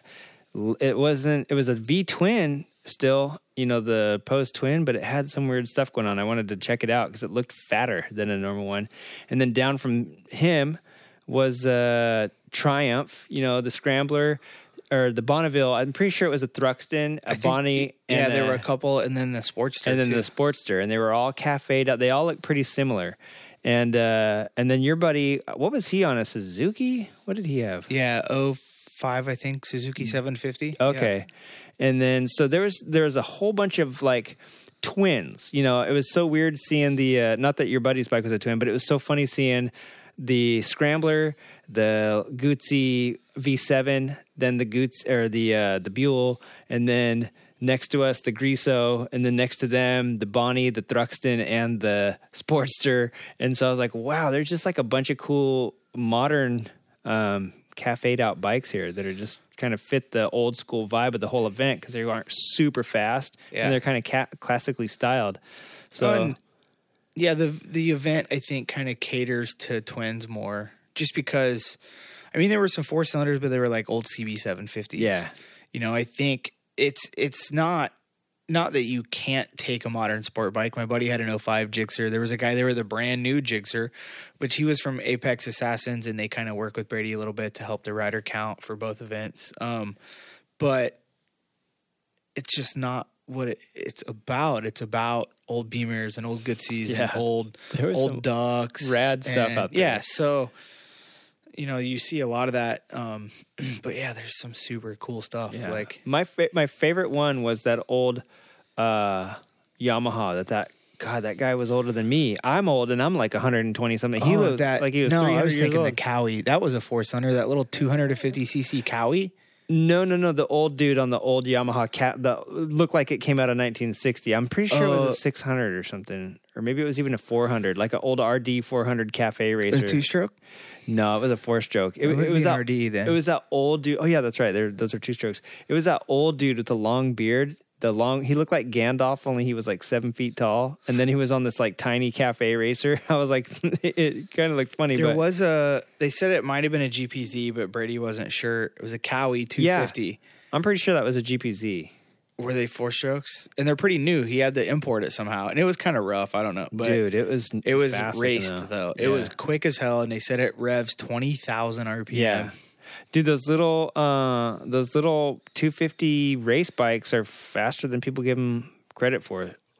Like the TZs and the TZs and Oh, Well, the uh TZ being a two strokes comparable to a bigger four stroke. yeah, but But even, the the Ninja 300 and or the CBR 300s and stuff, they're pretty quick on a track. They're not going to have the straightaway speed, but they have probably more corner speed. They could brake later. They're on the throttle a little sooner.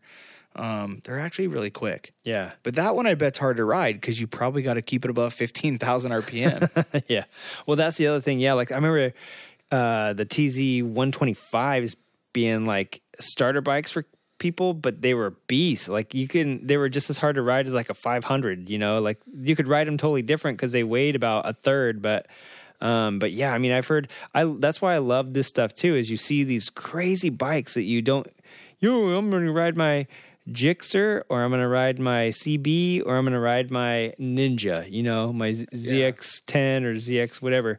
You don't ever see these little weird 400s and 500s that come from all over the world. Um, you know, weird little crazy one-off stuff that you had to bring in.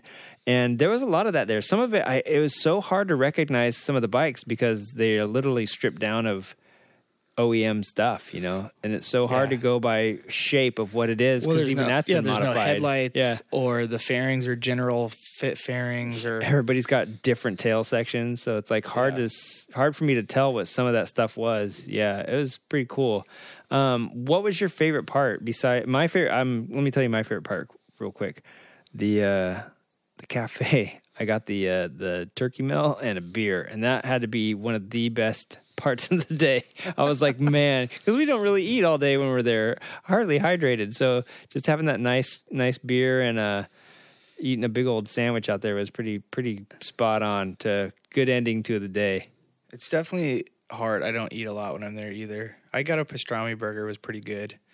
Um I just like riding on the track. It's Yeah. just like to go out and to push yourself and push your bike um you know and and the things you learn to focus on that you don't pay attention to on the street but then the things that you don't have to pay attention to like cars that aren't there. Yeah, it's it's a beautiful thing where you can I mean, it, and it's different. I guess a lot of people like to ride motorcycles because they're out in the world and they get to see things. And honestly, there you don't really see much yeah, because you're not you don't have time. You're not looking around. Yeah, yeah. But you you know you're just pushing your ability, um, pushing your comfort zone. Um, you know, it, and that's like to me, that's what I love. Like I love to. Oh, maybe so. Last time I I hit, you know, I I started braking here, um, and it was a little early. So can I brake a little later, or am I going to get scared and squeeze the lever Yeah, again? yeah. Like, so I don't know. That's that's what I dig. Um, Yeah. the RC was fun, dude. It just the bike sounds so good. Uh, you know, it was easy to take pictures of you, and I was just gonna say, if I hadn't been up taking pictures and trying to like do all that, I would have timed you at the start finish. You know, Hmm. but um, but I was trying to get, I was trying to go up and just get a perspective. It's so beautiful out there that day too. It wasn't hot, you know. It can be pretty hot out there in the in the high desert. And it was just a beautiful day with no fog or weird wind because it can get windy as all get out. Usually, usually during the uh, Corsa, uh, like tents and stuff are blown away. And the last time I was there with you, some dude's tent was like his whole easy up. Remember, it like collapsed Yeah. on itself. I, had, I was holding the leg and just and it buckled as I was holding it. But um, it can get windy out there, and that was just such a beautiful, calm, uh, sunny but not hot. You know, it was just perfect. And um, yeah, it was really really cool. And and next time, because I know you don't run a transponder, but yeah, one of these times when we go out there, I should. Uh, go out because I was just going to ask you, do you know if you improved? But you, you know, there's no way to know if you weren't timing it. So Yeah, and I didn't really time it before. Yeah. So I I my riding was not as good this time as it has been the last at least especially last time I took my duck. new bike though. I mean, Yeah, yeah. I mean, I think the time was a little quicker, but um just wasn't hitting the marks the same. I wasn't using as much as the track, and I try not to use the whole track. I, I hate those people that are on fucking little slow bikes and they want to use the entire track. You making fun of me? Like, Did you see me coming out of nine? you're not Valentino Rossi. You do not need to go from edge to edge. Yeah. But um, I still wasn't in parts of the track I should have been, um, and I was braking a little early and stuff like that. But it wasn't. I don't know. To me, it wasn't a day to go out and push myself. It was a day to go out and get used to that bike and get Yeah. comfortable on that bike, Yeah. so that as I do push myself more, I know what that bike's capable Yeah. of, and it, I, I trust it more. You know. It was easy to hear you coming too because you and that other RC had a super distinctive sound. Luckily, Yeah. you weren't in the same class, but there was a duck also out there that I, They're I- close. The ducks are similar, but yeah, a little bit different. He would throw me off when he'd come by, and I'd be ready for you. And then I was like, "Oh, it's a red, it's bright red," and the guy had like white leathers. Yeah. I was like, "Oh, that ain't Chris. You're all, you were all black." So then I would hear another one, and I'd see this little black speck moving down there on the horizon. I'd be like, "Okay, that's him coming up here." And so yeah, it was cool. I could I could still hear you because your duck was very distinctive too. Yours, Yeah, yeah, it was. stood out. That well, I don't know what exhaust was on it, but it had its own like exhaust Yeah. note. And so your one now is kind of fat and like you know Yeah, that one was a two valve motor, so it makes it even a little different sounding. But Yeah, I had a lot of fun. Would you do it again? Would you go to the track again? I think you are. Um, I don't then, have any dates picked out yet. I think I'm going to try to do Chuckwalla early in March. Um, my buddy wants to do on Friday. They have like a new rider school, so I might um, bite the bullet and do both. Yeah. but it'd be good. I mean, it's really good. You learn a lot, um, and I think it, you know it's going to make you safer on the track Yeah. and make you faster.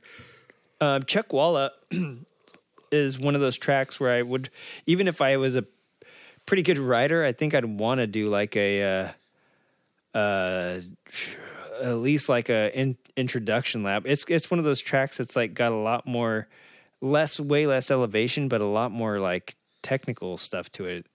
You know what I'm saying? Like it's not as user friendly, I think, as Willow. Willow is even in a car. The first time I went on it, it felt right. You know, I don't know how to describe that, but it didn't feel like Yeah.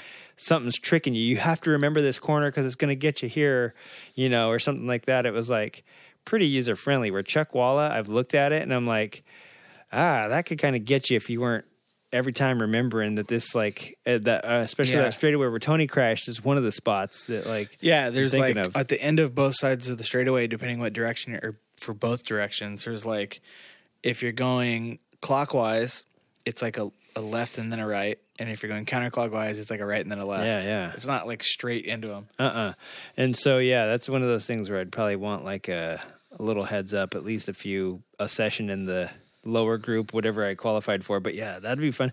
Um, brady's actually not doing the track day until a little bit closer to the corsa which usually happens in april. And so i think one of the other guys maybe the track assassins guy was going to maybe do one in march or something like that.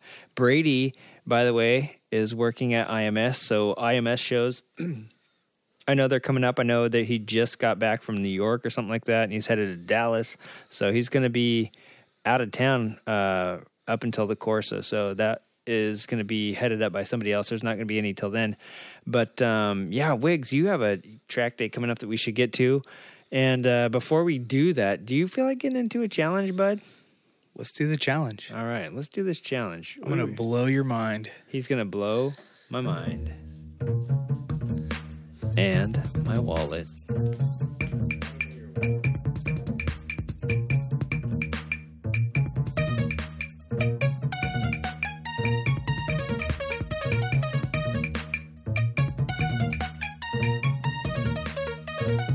He's gonna bring a challenge. He's gonna make it great.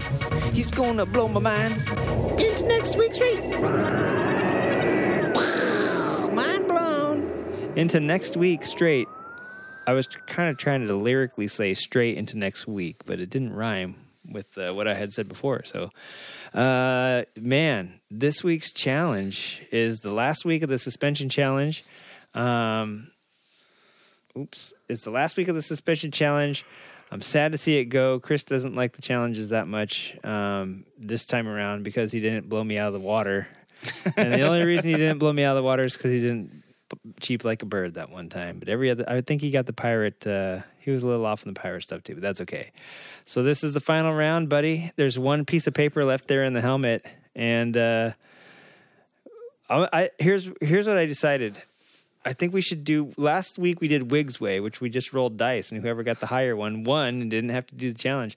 So this week I want to do a combo of that. I, you know, I've, I've, I need to concede to Wiggs Uh, he's when he's got good ideas. I think when we do it like this, where we do something weird, I'm gonna hate this if it really happens. Uh huh. Is both of us should pull a piece of paper and both have to do something weird. Oh, that'd be fun. Too bad there's only one piece of paper in there left. Well, I was saying for the next challenge. Yeah. So on this one, I decided here's how we here's how we roll this thing. For those of you that are just tuning in for the first time, we have a challenge. It's not really a challenge; it's an educational piece. But Yeah. since we couldn't rely on the on our guest judges uh, for the motor challenge to step up and tell us, hey, who had the actual craziest motor or the most innovative motor, yada yada, uh, they were three weeks behind us, so that's no good. So I decided the challenge will be during the challenge. We'll do something fun and funky for all of you to hear while we're actually doing it. And in the meantime, you just get to learn something anyway. And so the challenge will just be whatever we pull out of this helmet. What we do is we roll a dice and it does nothing more than establish a number. Who one person will get obviously a higher and one person will get a lower. And then we flip a coin and the coin chooses who will get the curse. But with uh, Wiggins' way, he's like, you know, whoever gets the higher number should win, or whoever wins the coin toss should win, and the other person should have to pull the thing. So we're going to do a hybrid. We're still going to roll the dice tonight to let the coin determine. So we're still going to let the coin determine, but per Wiggins's rules, whoever the coin chooses, it will be the winner instead of the loser this week, and they'll be and the they can uh, stuff the piece of paper in the other person's ear if they want to. Sounds Uh, good. But whoever wins the coin toss is not the grabber of the curse. It is the winner, and the other person will do the curse. How's that? And since it is the last week of the challenge, and Wiggs was nice enough to drive me up to Willow Springs and uh, hang out with me all day while I was uh, annoying and shoving a camera in his face, I'm gonna let him roll the dice first. Where's it at? Give me that thing. What's that chicken noise for? Uh, Well, take up some space. I, I think I won the dice roll. Well, he got a six, so he is high. And then you made a tie. I made a tie. Let's re Bad puns. for the nuns. Damn, I got a two. Yes. Well, I mean, it doesn't really matter. You got a five. And I got a five, so I'm just high. So that means heads is high, right? So Yeah. I'm hoping it comes up tails. So heads is always high. Yeah, you're Okay. hoping it comes up tails. So heads is always high, just because that's the only way I could think of the coin. Coin flips and dice shouldn't have that many rules. I, well, I just wanted the dice to establish a number. The coin is the real chooser. It's a double. It's a double uh, random here, so that we're not just going off whose whose birthday comes first, who gets the highest dice roll. This coin, this comically huge piece of coin with uh, George Washington Carver on the front of it, is going to determine. I'm going to do a football flip so that I can't grab it, even though, like Wiggins said, it's about 14 inches in diameter. I can't grab it and secretly manipulate it with my hands my very tiny, tiny, smaller than Trump hands, and uh, any tricks. I'm gonna do it football style, so it lands on the ground. You guys will hear this; it's uh, quite loud and, and large. Oh my god! Heads, Wiggins. I get to I get to give this piece of paper to you. Oh, man. If we had done it my way, Wiggins, I would be taking this piece of paper. I hope you realize. I hope you realize that. So he's reaching into the helmet and he's grabbing this last piece of, piece of paper. And It all says, uh, bye week, give it to Challenger. Yeah. All day today, I was trying to figure out what the f- hell was my. surfs up, talk like a surfer. Oh, that's what it was. That was. I the like last how you one. made them all a while ago, so you don't remember. Uh, yeah, I was like, oh, dude, what is this last one? Is it talking to British accent? All 'Cause- you have to do is say bro and dude a lot. sure. Or you could say smack the lip. Uh, I was gonna say, dude, it, I was on the suspension. It was so pitted. Oh, you, you could be that so guy. do I go first or do You, you, go first. Okay. You won the you won the lo- the loss, so you get to go first. Blow my I'm, mind. I'm about to Hey, smack the lip with listen, this suspension. He's about to hit the soupy mash with this because So- he, he he printed out like four pages of manuscript here, and I'm Yes. excited to hear about it. Um, so for this week's suspension challenge, bro, I decided uh, I was like, what what can I pick? What can I pick that'll just blow your mind? And you're never gonna guess it, actually. Like you can't. Righteous. What is it, bro? Yeah.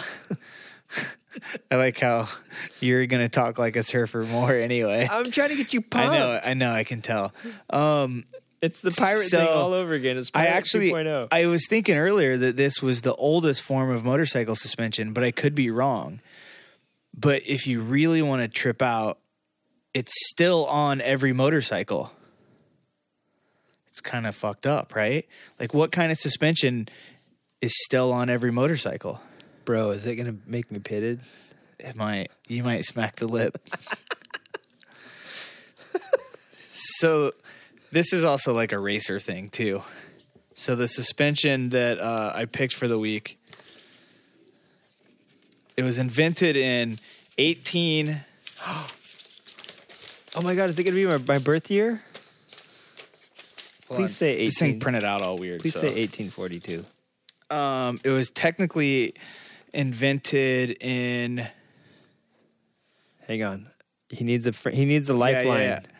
the first 1888.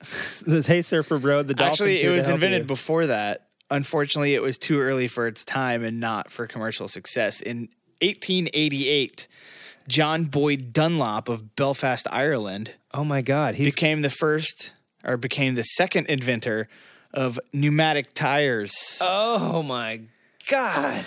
I should have guessed. That is a type of suspension. I know. Every 1980s ATC had that type of suspension. They did.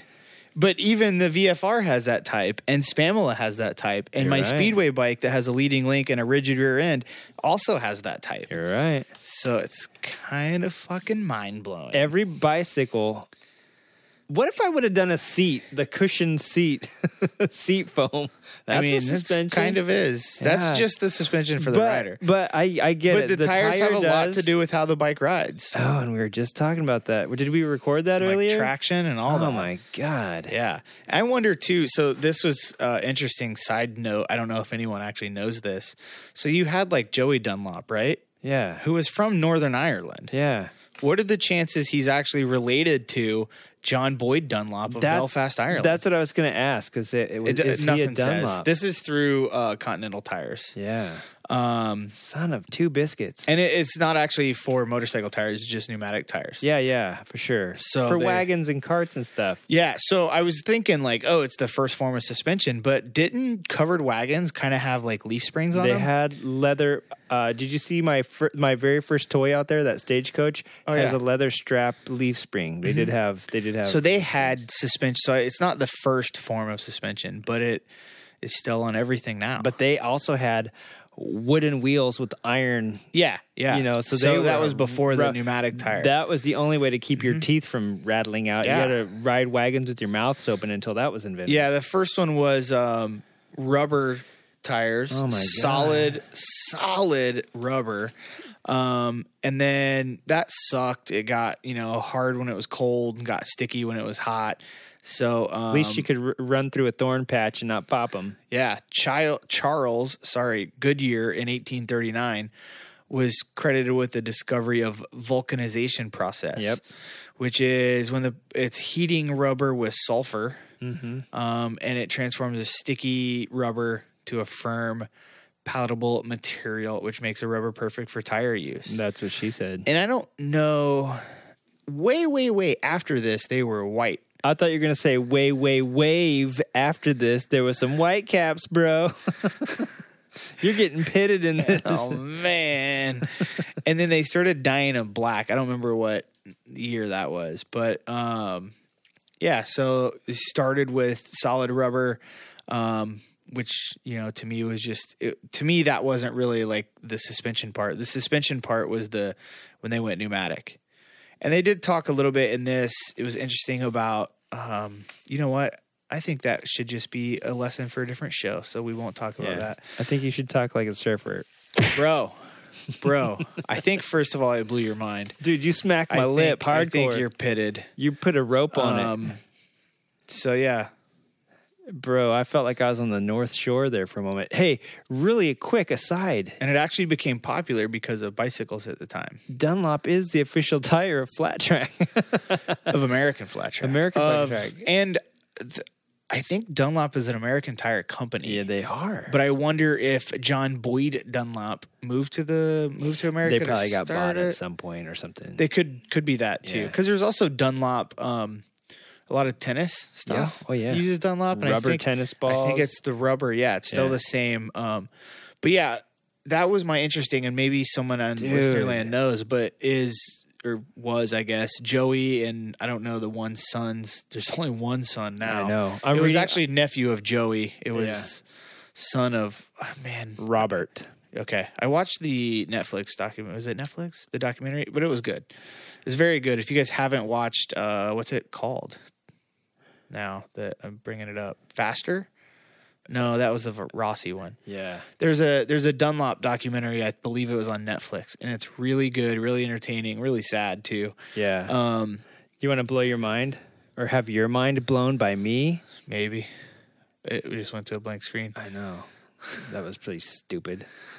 Uh, but yeah, I'm reading his book right now called Road Racer. It's in my blood by Michael Michael Dunlop's story, and uh, Because it, it was writ- Michael the one that passed away recently. No, it was written when William was still alive, which Okay. is the sad. This is only, this book's only a year old, and William died earlier this year. Yeah, dude, that's such so a like it's It's like just a bummer because that's your uncle and your dad and now your brother have all died, and you know he's still racing. oh yeah, he's still like he's road the- racing. He's one of the fastest kids out Yeah. there.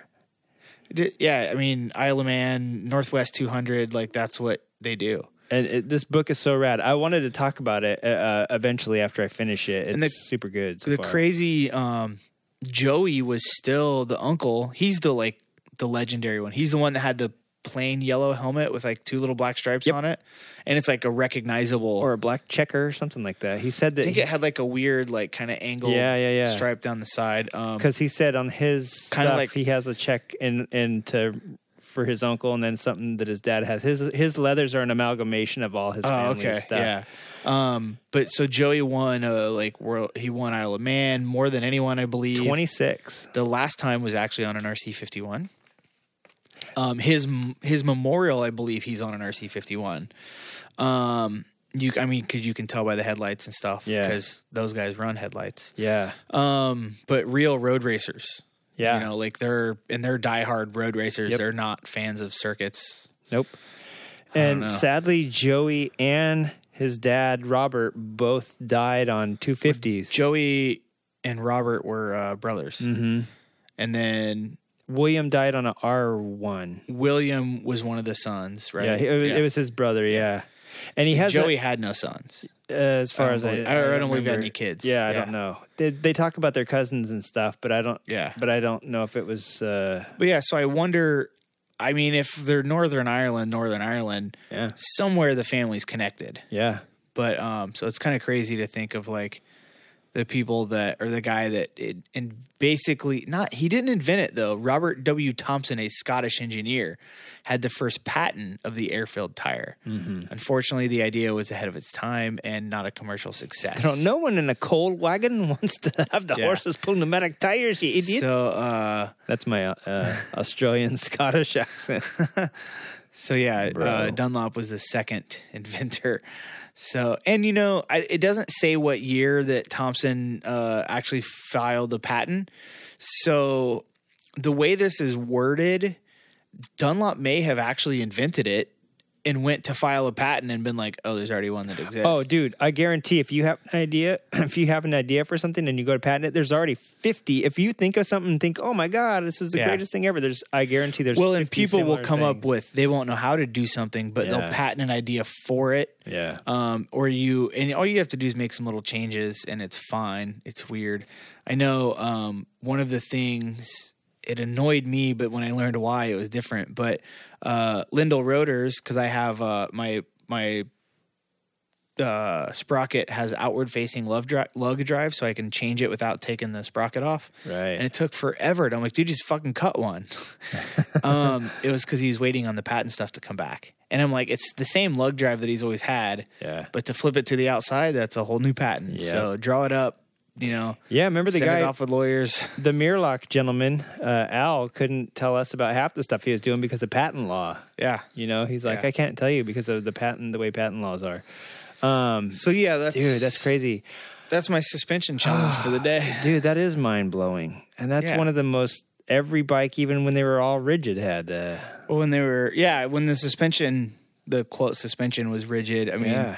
You know, from the 1890s up, have you, had you had springs, but that was rider comfort because. yeah, uh, a lot of them have rigid forks, rigid frame, and then it would have springs under the seat. Yeah.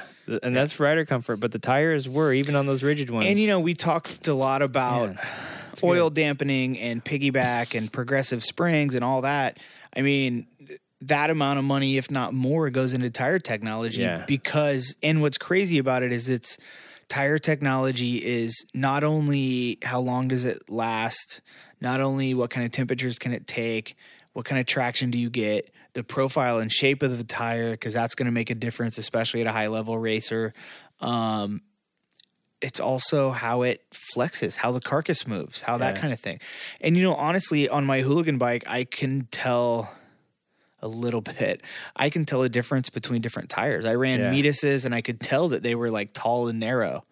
Um, and I liked it for some things because it would almost change my gear ratio from the bike leaned over to the bike picked up. Um, I could tell because it wouldn't squash out as much as another tire. well, because when I was leaned over on the edge, it was a smaller diameter, and then as I it was it was so much taller than my Maxxis that when I would pick the bike up, it would almost like give me half a tooth at the end of the straightaway compared to a Maxxis. Right. And it was Oh, just interesting. yeah. There were other reasons that I don't run them. Mostly, they don't seal on my real my rims very well. Yeah. Well, that's another thing you got to worry about is like Well, keeping a because bead. well, and 'cause all I run tubeless now. Yeah. AFT they have to run tubes, which is good because Dunlops don't seal very well either. Yeah, and that's another thing about tire technology is that supposedly motorcycle uh, sidewall they're so hard to get on because the sidewall has to be so much harder if you get a Yeah. flat to not just totally Well, and everything's going to be different. And Yeah. I mean, look at the bicycle industry with tube and tubeless, um, and actually old road bike, which there's still a lot of it for a lot of carbon rims, and a lot of pro racers like them, uh, tubular. yeah. And there's no Dude, that was the first surfer thing you'd said you've said in a long time. tubular, dude. um, and yeah, and the bicycle ones are actually they glue onto the rim, and there's no bead. There's just like a little channel they kind of sit in. Yeah. that's not much of one. And when you air them up, they like shrink in diameter. Yeah. so you stretch them over the rim and air them up, and they stay on. They're Yeah. trippy. Dude, But uh, really quick aside, Michelin. You know what the name of the Michelin man is? huh? His name, he has a name, and it's Bibendum. And uh, Bubendum. Bibendum. And uh, Michelin, he was designed, the original Michelin drawing of him was Michelin tires, bike Yeah. tires, probably competing with Dunlops. Um, wanted a man to who looked like he was made out of bicycle tires Yeah. put in a stack, a Yeah. pile. And so that's why he looks like a bubble And they were wrap. and they were all white at the time. They were, That's why he's white. Yep. Um, The original drawing of him, he looks like it looks It like looks a blob. Yeah, it's fuck, super yeah. creepy. well, not the original drawing, the original costume. Yeah, yeah. yeah. Um, I, I saw one of the very first like Art Deco posters that they made from that period, and yeah, it looks like a blob, and I was Yeah. like, it looks like a creature from Yeah, like a sci-fi movie. they've like softened him up. oh yeah, Yeah, but- big eyes now, a smile, yeah. none of that shit. He was a creepy looking mofo back in the day, but yeah, freaking tires. Well, well, Surfer Bro, uh, it's time for you to hang ten because Sounds good to me. Yeah, uh, my suspension this week is leading link suspension. Something I know you know a lot about. It's something that not a whole hell of a lot of bikes come with. I really don't know much. Really? Uh, you thought you would because your Jawa has It leading does link have suspension. one, and I've I've ridden one a lot, but yeah. you know what type of fork it has some- on it? Sometimes I put another rubber band on it. Bam. Yeah, I know. And then you uh, wind it up and off it goes. Um, the only bike we've seen recently, I know you've seen with me, that has leading link suspension on it uh, from the factory is Urals. Yeah. Urals have. Well, and you said bike. Yeah. They're Schmike sidecar bike. the the prefix bi Yeah. stands for two. That's right. so it's technically, I guess, a trike. Technically, yeah, technically it is a trike. So the only le- uh, the only machines uh, with a uh, Motorcycle style machines. yeah. The only motorcycle company made machines that come with a leading link at this point are Urals. I can't think of anything else. Oh, you can retrofit it onto anything really. I mean, if you can get a an old uh, leading link fork, you can put it on just about anything. And what they are is basically it's a front fork. A lot of people call them Earl's forks, and uh, Earl's was an actual uh, company with a patent on their forks, and um, it was to keep the forks from being independent. And a lot of British manufacturers at the time didn't like the weird flex and stuff that Yeah. so- that we've talked about through this whole challenge. The reason for the Hossack front ends and all this stuff. You don't get the rearward flex, you don't get the side to side flex, but you do need a bar to connect the two if you don't want that to happen, even with an Earl's style fork. And basically, it's where the front fork comes down like a pair of parallel forks, like you would have on a um, what's it called, like on a regular telescopic front.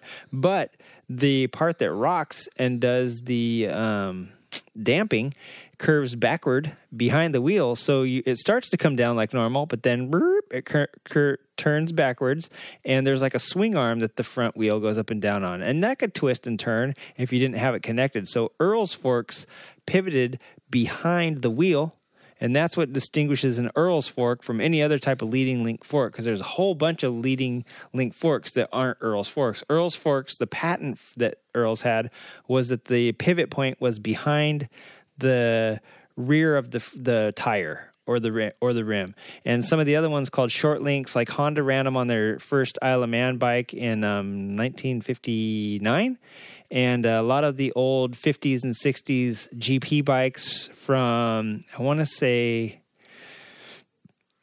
God dang, what's the name of that company? Grassini? Not Grassini. Um, I forget the name of the company that had uh oh Gilera. Gilera's ran um leading link leading link forks and also like MVs ran them and stuff like that. They were real popular because nobody liked telescoping forks at the time. However, all forks nowadays are telescoping pretty much and it's because you can invert them and make them stronger and not flex as much by getting the fat part of the tube at the top and all this and that. So there's a bunch of stuff they've done since then to reduce the amount of uh, whatever reason the people are going away from leading link to um, not needing that rigid of a fork, I guess, you know. But what it does on the leading links, if you have a short link that's not an Earl style fork, Greeves is another name that might pop up. Um, they have the front part come down and then it hooks back, and the part that pivots goes in a U shape behind the tire, but the actual pivot point might be somewhere midway between your hub, the you know the center of your hub where your axle is, to the rear of the tire, uh, the outside rim. The pivot point can be anywhere in between there, but the Gree, the uh, Earls basically looks like a forward-facing swing arm with the pivot point behind the tire and the part that the axle goes through being up there at the front, just just like putting a rear swing arm on the front, and so that's you get that benefit. You get like you don't change the diameter, or the not the diameter, the wheelbase or something like that when you're compressing and going into corners. It doesn't change the wheelbase. It's like a rigid uh, wheelbase. So that's why they like that stuff. Um, they were all about that stuff back in the day. They didn't like. Uh, you know, you might have brake dive, but it wouldn't change the wheelbase or the uh, like trail and stuff like that when you did it. it. You're going up and down on the same axis, so that's one of the main reasons they did this. A lot of old motocross bikes actually have leading link front ends, and it's because back then, if you look at Pamela, for instance, dude, twenty eight or thirty uh, millimeter. I mean, it's she's like riding on toothpicks. My, my Magna yeah. was the same thing. My Magna, My CBX is like 37 or 39. Oh, Dude, it my Magna and your CBX, it looks like he got this f- walrus that's propping himself up on like two little bamboo canes. You know, like I could see how all that weight and inertia going onto some skinny front forks would make anybody's like beehole twitch a little bit as they were going into a corner or coming down on an old scrambles bike for that matter back in the days like scrambles bikes you needed some beefy suspension and i'm sure there was a, enough heartbreak and and bent forks that they were like, listen, let's do this. Uh, let's do this leading link suspension where it's rigid and it's hard, and the only thing that pivots is the actual wheel pivots up and down. We don't have the whole fork sliding up and down in this thing, right? Let's just do this quick pivot thing. So that is basically a leading link. It's not quite as cool as a rubber tire, but uh, yeah, at least I didn't have What- to talk like a surfer. you know, only a few bikes since the early 1900s have had leading links. Yeah. Every but bike. every bike since the 1900s has had pneumatic field tires. I'm going to change that today. Actually, that's not true. You ever heard of a moose? A moose? Yeah. And I'm not talking about the antlered beast from the great white north of Canada. And they're probably live in Russia too. I'm talking about M O U S S E, like chocolate mousse. There are actually things that off roaders, you can't use them on the street because they'll just melt and grenade. But off road riders, to avoid punctures, run what's called a mousse, which is basically like a, a foamy, uh, uh, not foamy. It's like a it's like a solid inner tube. Yeah, I've seen them like on bicycles and they were kind of Yeah, junky. it's I, I've seen them on dirt bikes too. They dirt bikes and they enduro. don't work that. They work okay, but they're super super hard to get on and off. Yeah, well, you shouldn't have to ever take them off until like uh, they they sh- they're supposed to last X amount of miles, Till and then you tire tire. wears out, which is often. There you go. But what they have now for a lot of dirt bikes, they have like that tubeless thing for anti for like to avoid pinch flats and stuff. Oh, okay. Yeah. I seen a, most of the people I've seen using Moose is like Baja racers and enduro enduro racers because they're slamming into stuff all Yeah, the yeah, time. yeah. They're purposely hitting stuff, and you can't get a pinch flat. I mean, you would literally get one every five minutes if you were using your front wheel to bounce off a rock and then go over it. Like um, Graham Jarvis, all those uh, hard enduro guys pretty much use mooses instead of air because. Um, yeah, you don't want to. You're going over rocks. You're going over baby heads. You're going over log, like all this Yeah, yeah. stuff. You you can't afford to get a pinch flat, so they have these mooses in there. So almost every bike, well, let's say ninety nine point nine nine percent of the bikes since then have had pneumatic tires, and only a handful have had leading links. All right, Wiggins, you win again. You win. you win, surfer bro. I don't know if that necessarily means I win, but sure, I'll take it. Yeah, you win in my book. I'll take a W. Well, sweet. Uh, I think, buddy, I'm pretty sure that's uh, all the time we got for this week's show. Um, do you have any cool races or anything that are coming up? I know you got like a couple track days. You got your hooligan uh, smoke out. January 12th is the Veggie Play Classic. Is anybody invited? Everybody is invited. What? Can I bring spam on? Uh, no. You can come, but there. I mean, you can Oh, bring. I get you it. Can I get her. it. Everyone's invited, but not everyone can ride. I see. Yeah, there's just not. We don't have time. I get it. I get it. And then I, I swear I heard that, uh, like I said, I wouldn't not not ramming speed, but there's going to be another uh, sort of classic track day. Uh, Um, Streets of Willow with uh, that was with the Apex Assassins. I like Assassins. That's very surfer yeah. of you to say. It's Apex Assassins, bro. um, yeah, I don't know.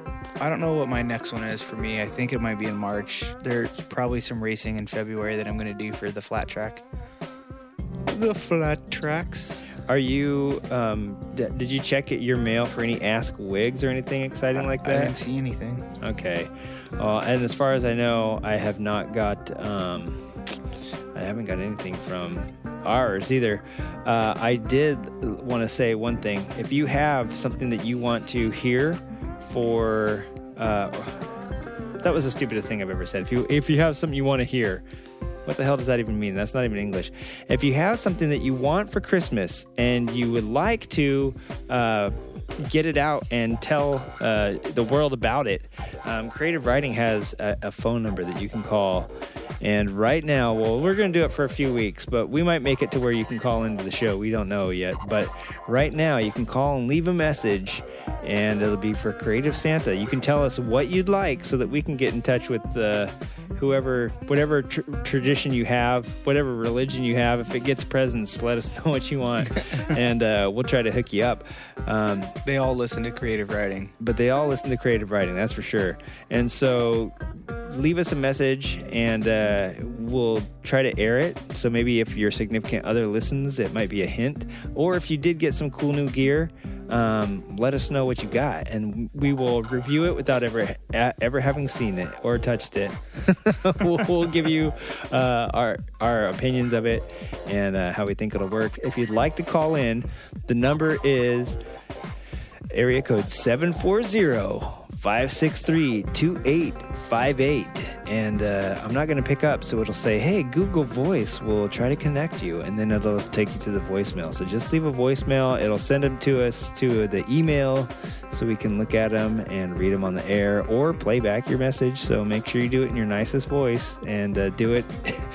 in a pirate accent, whatever you want to do. Do it as a surfer if you want to show Chris how to do that correctly.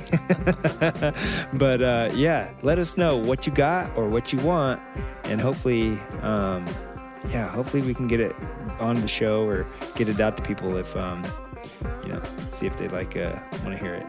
See if they listen and, and see if you get what you wanted under the tree. Um, other than that, if you got any really cool, significant sign offs that would make someone's day or teach someone how to surf. You have any good surf advice for anybody? Wear a wetsuit.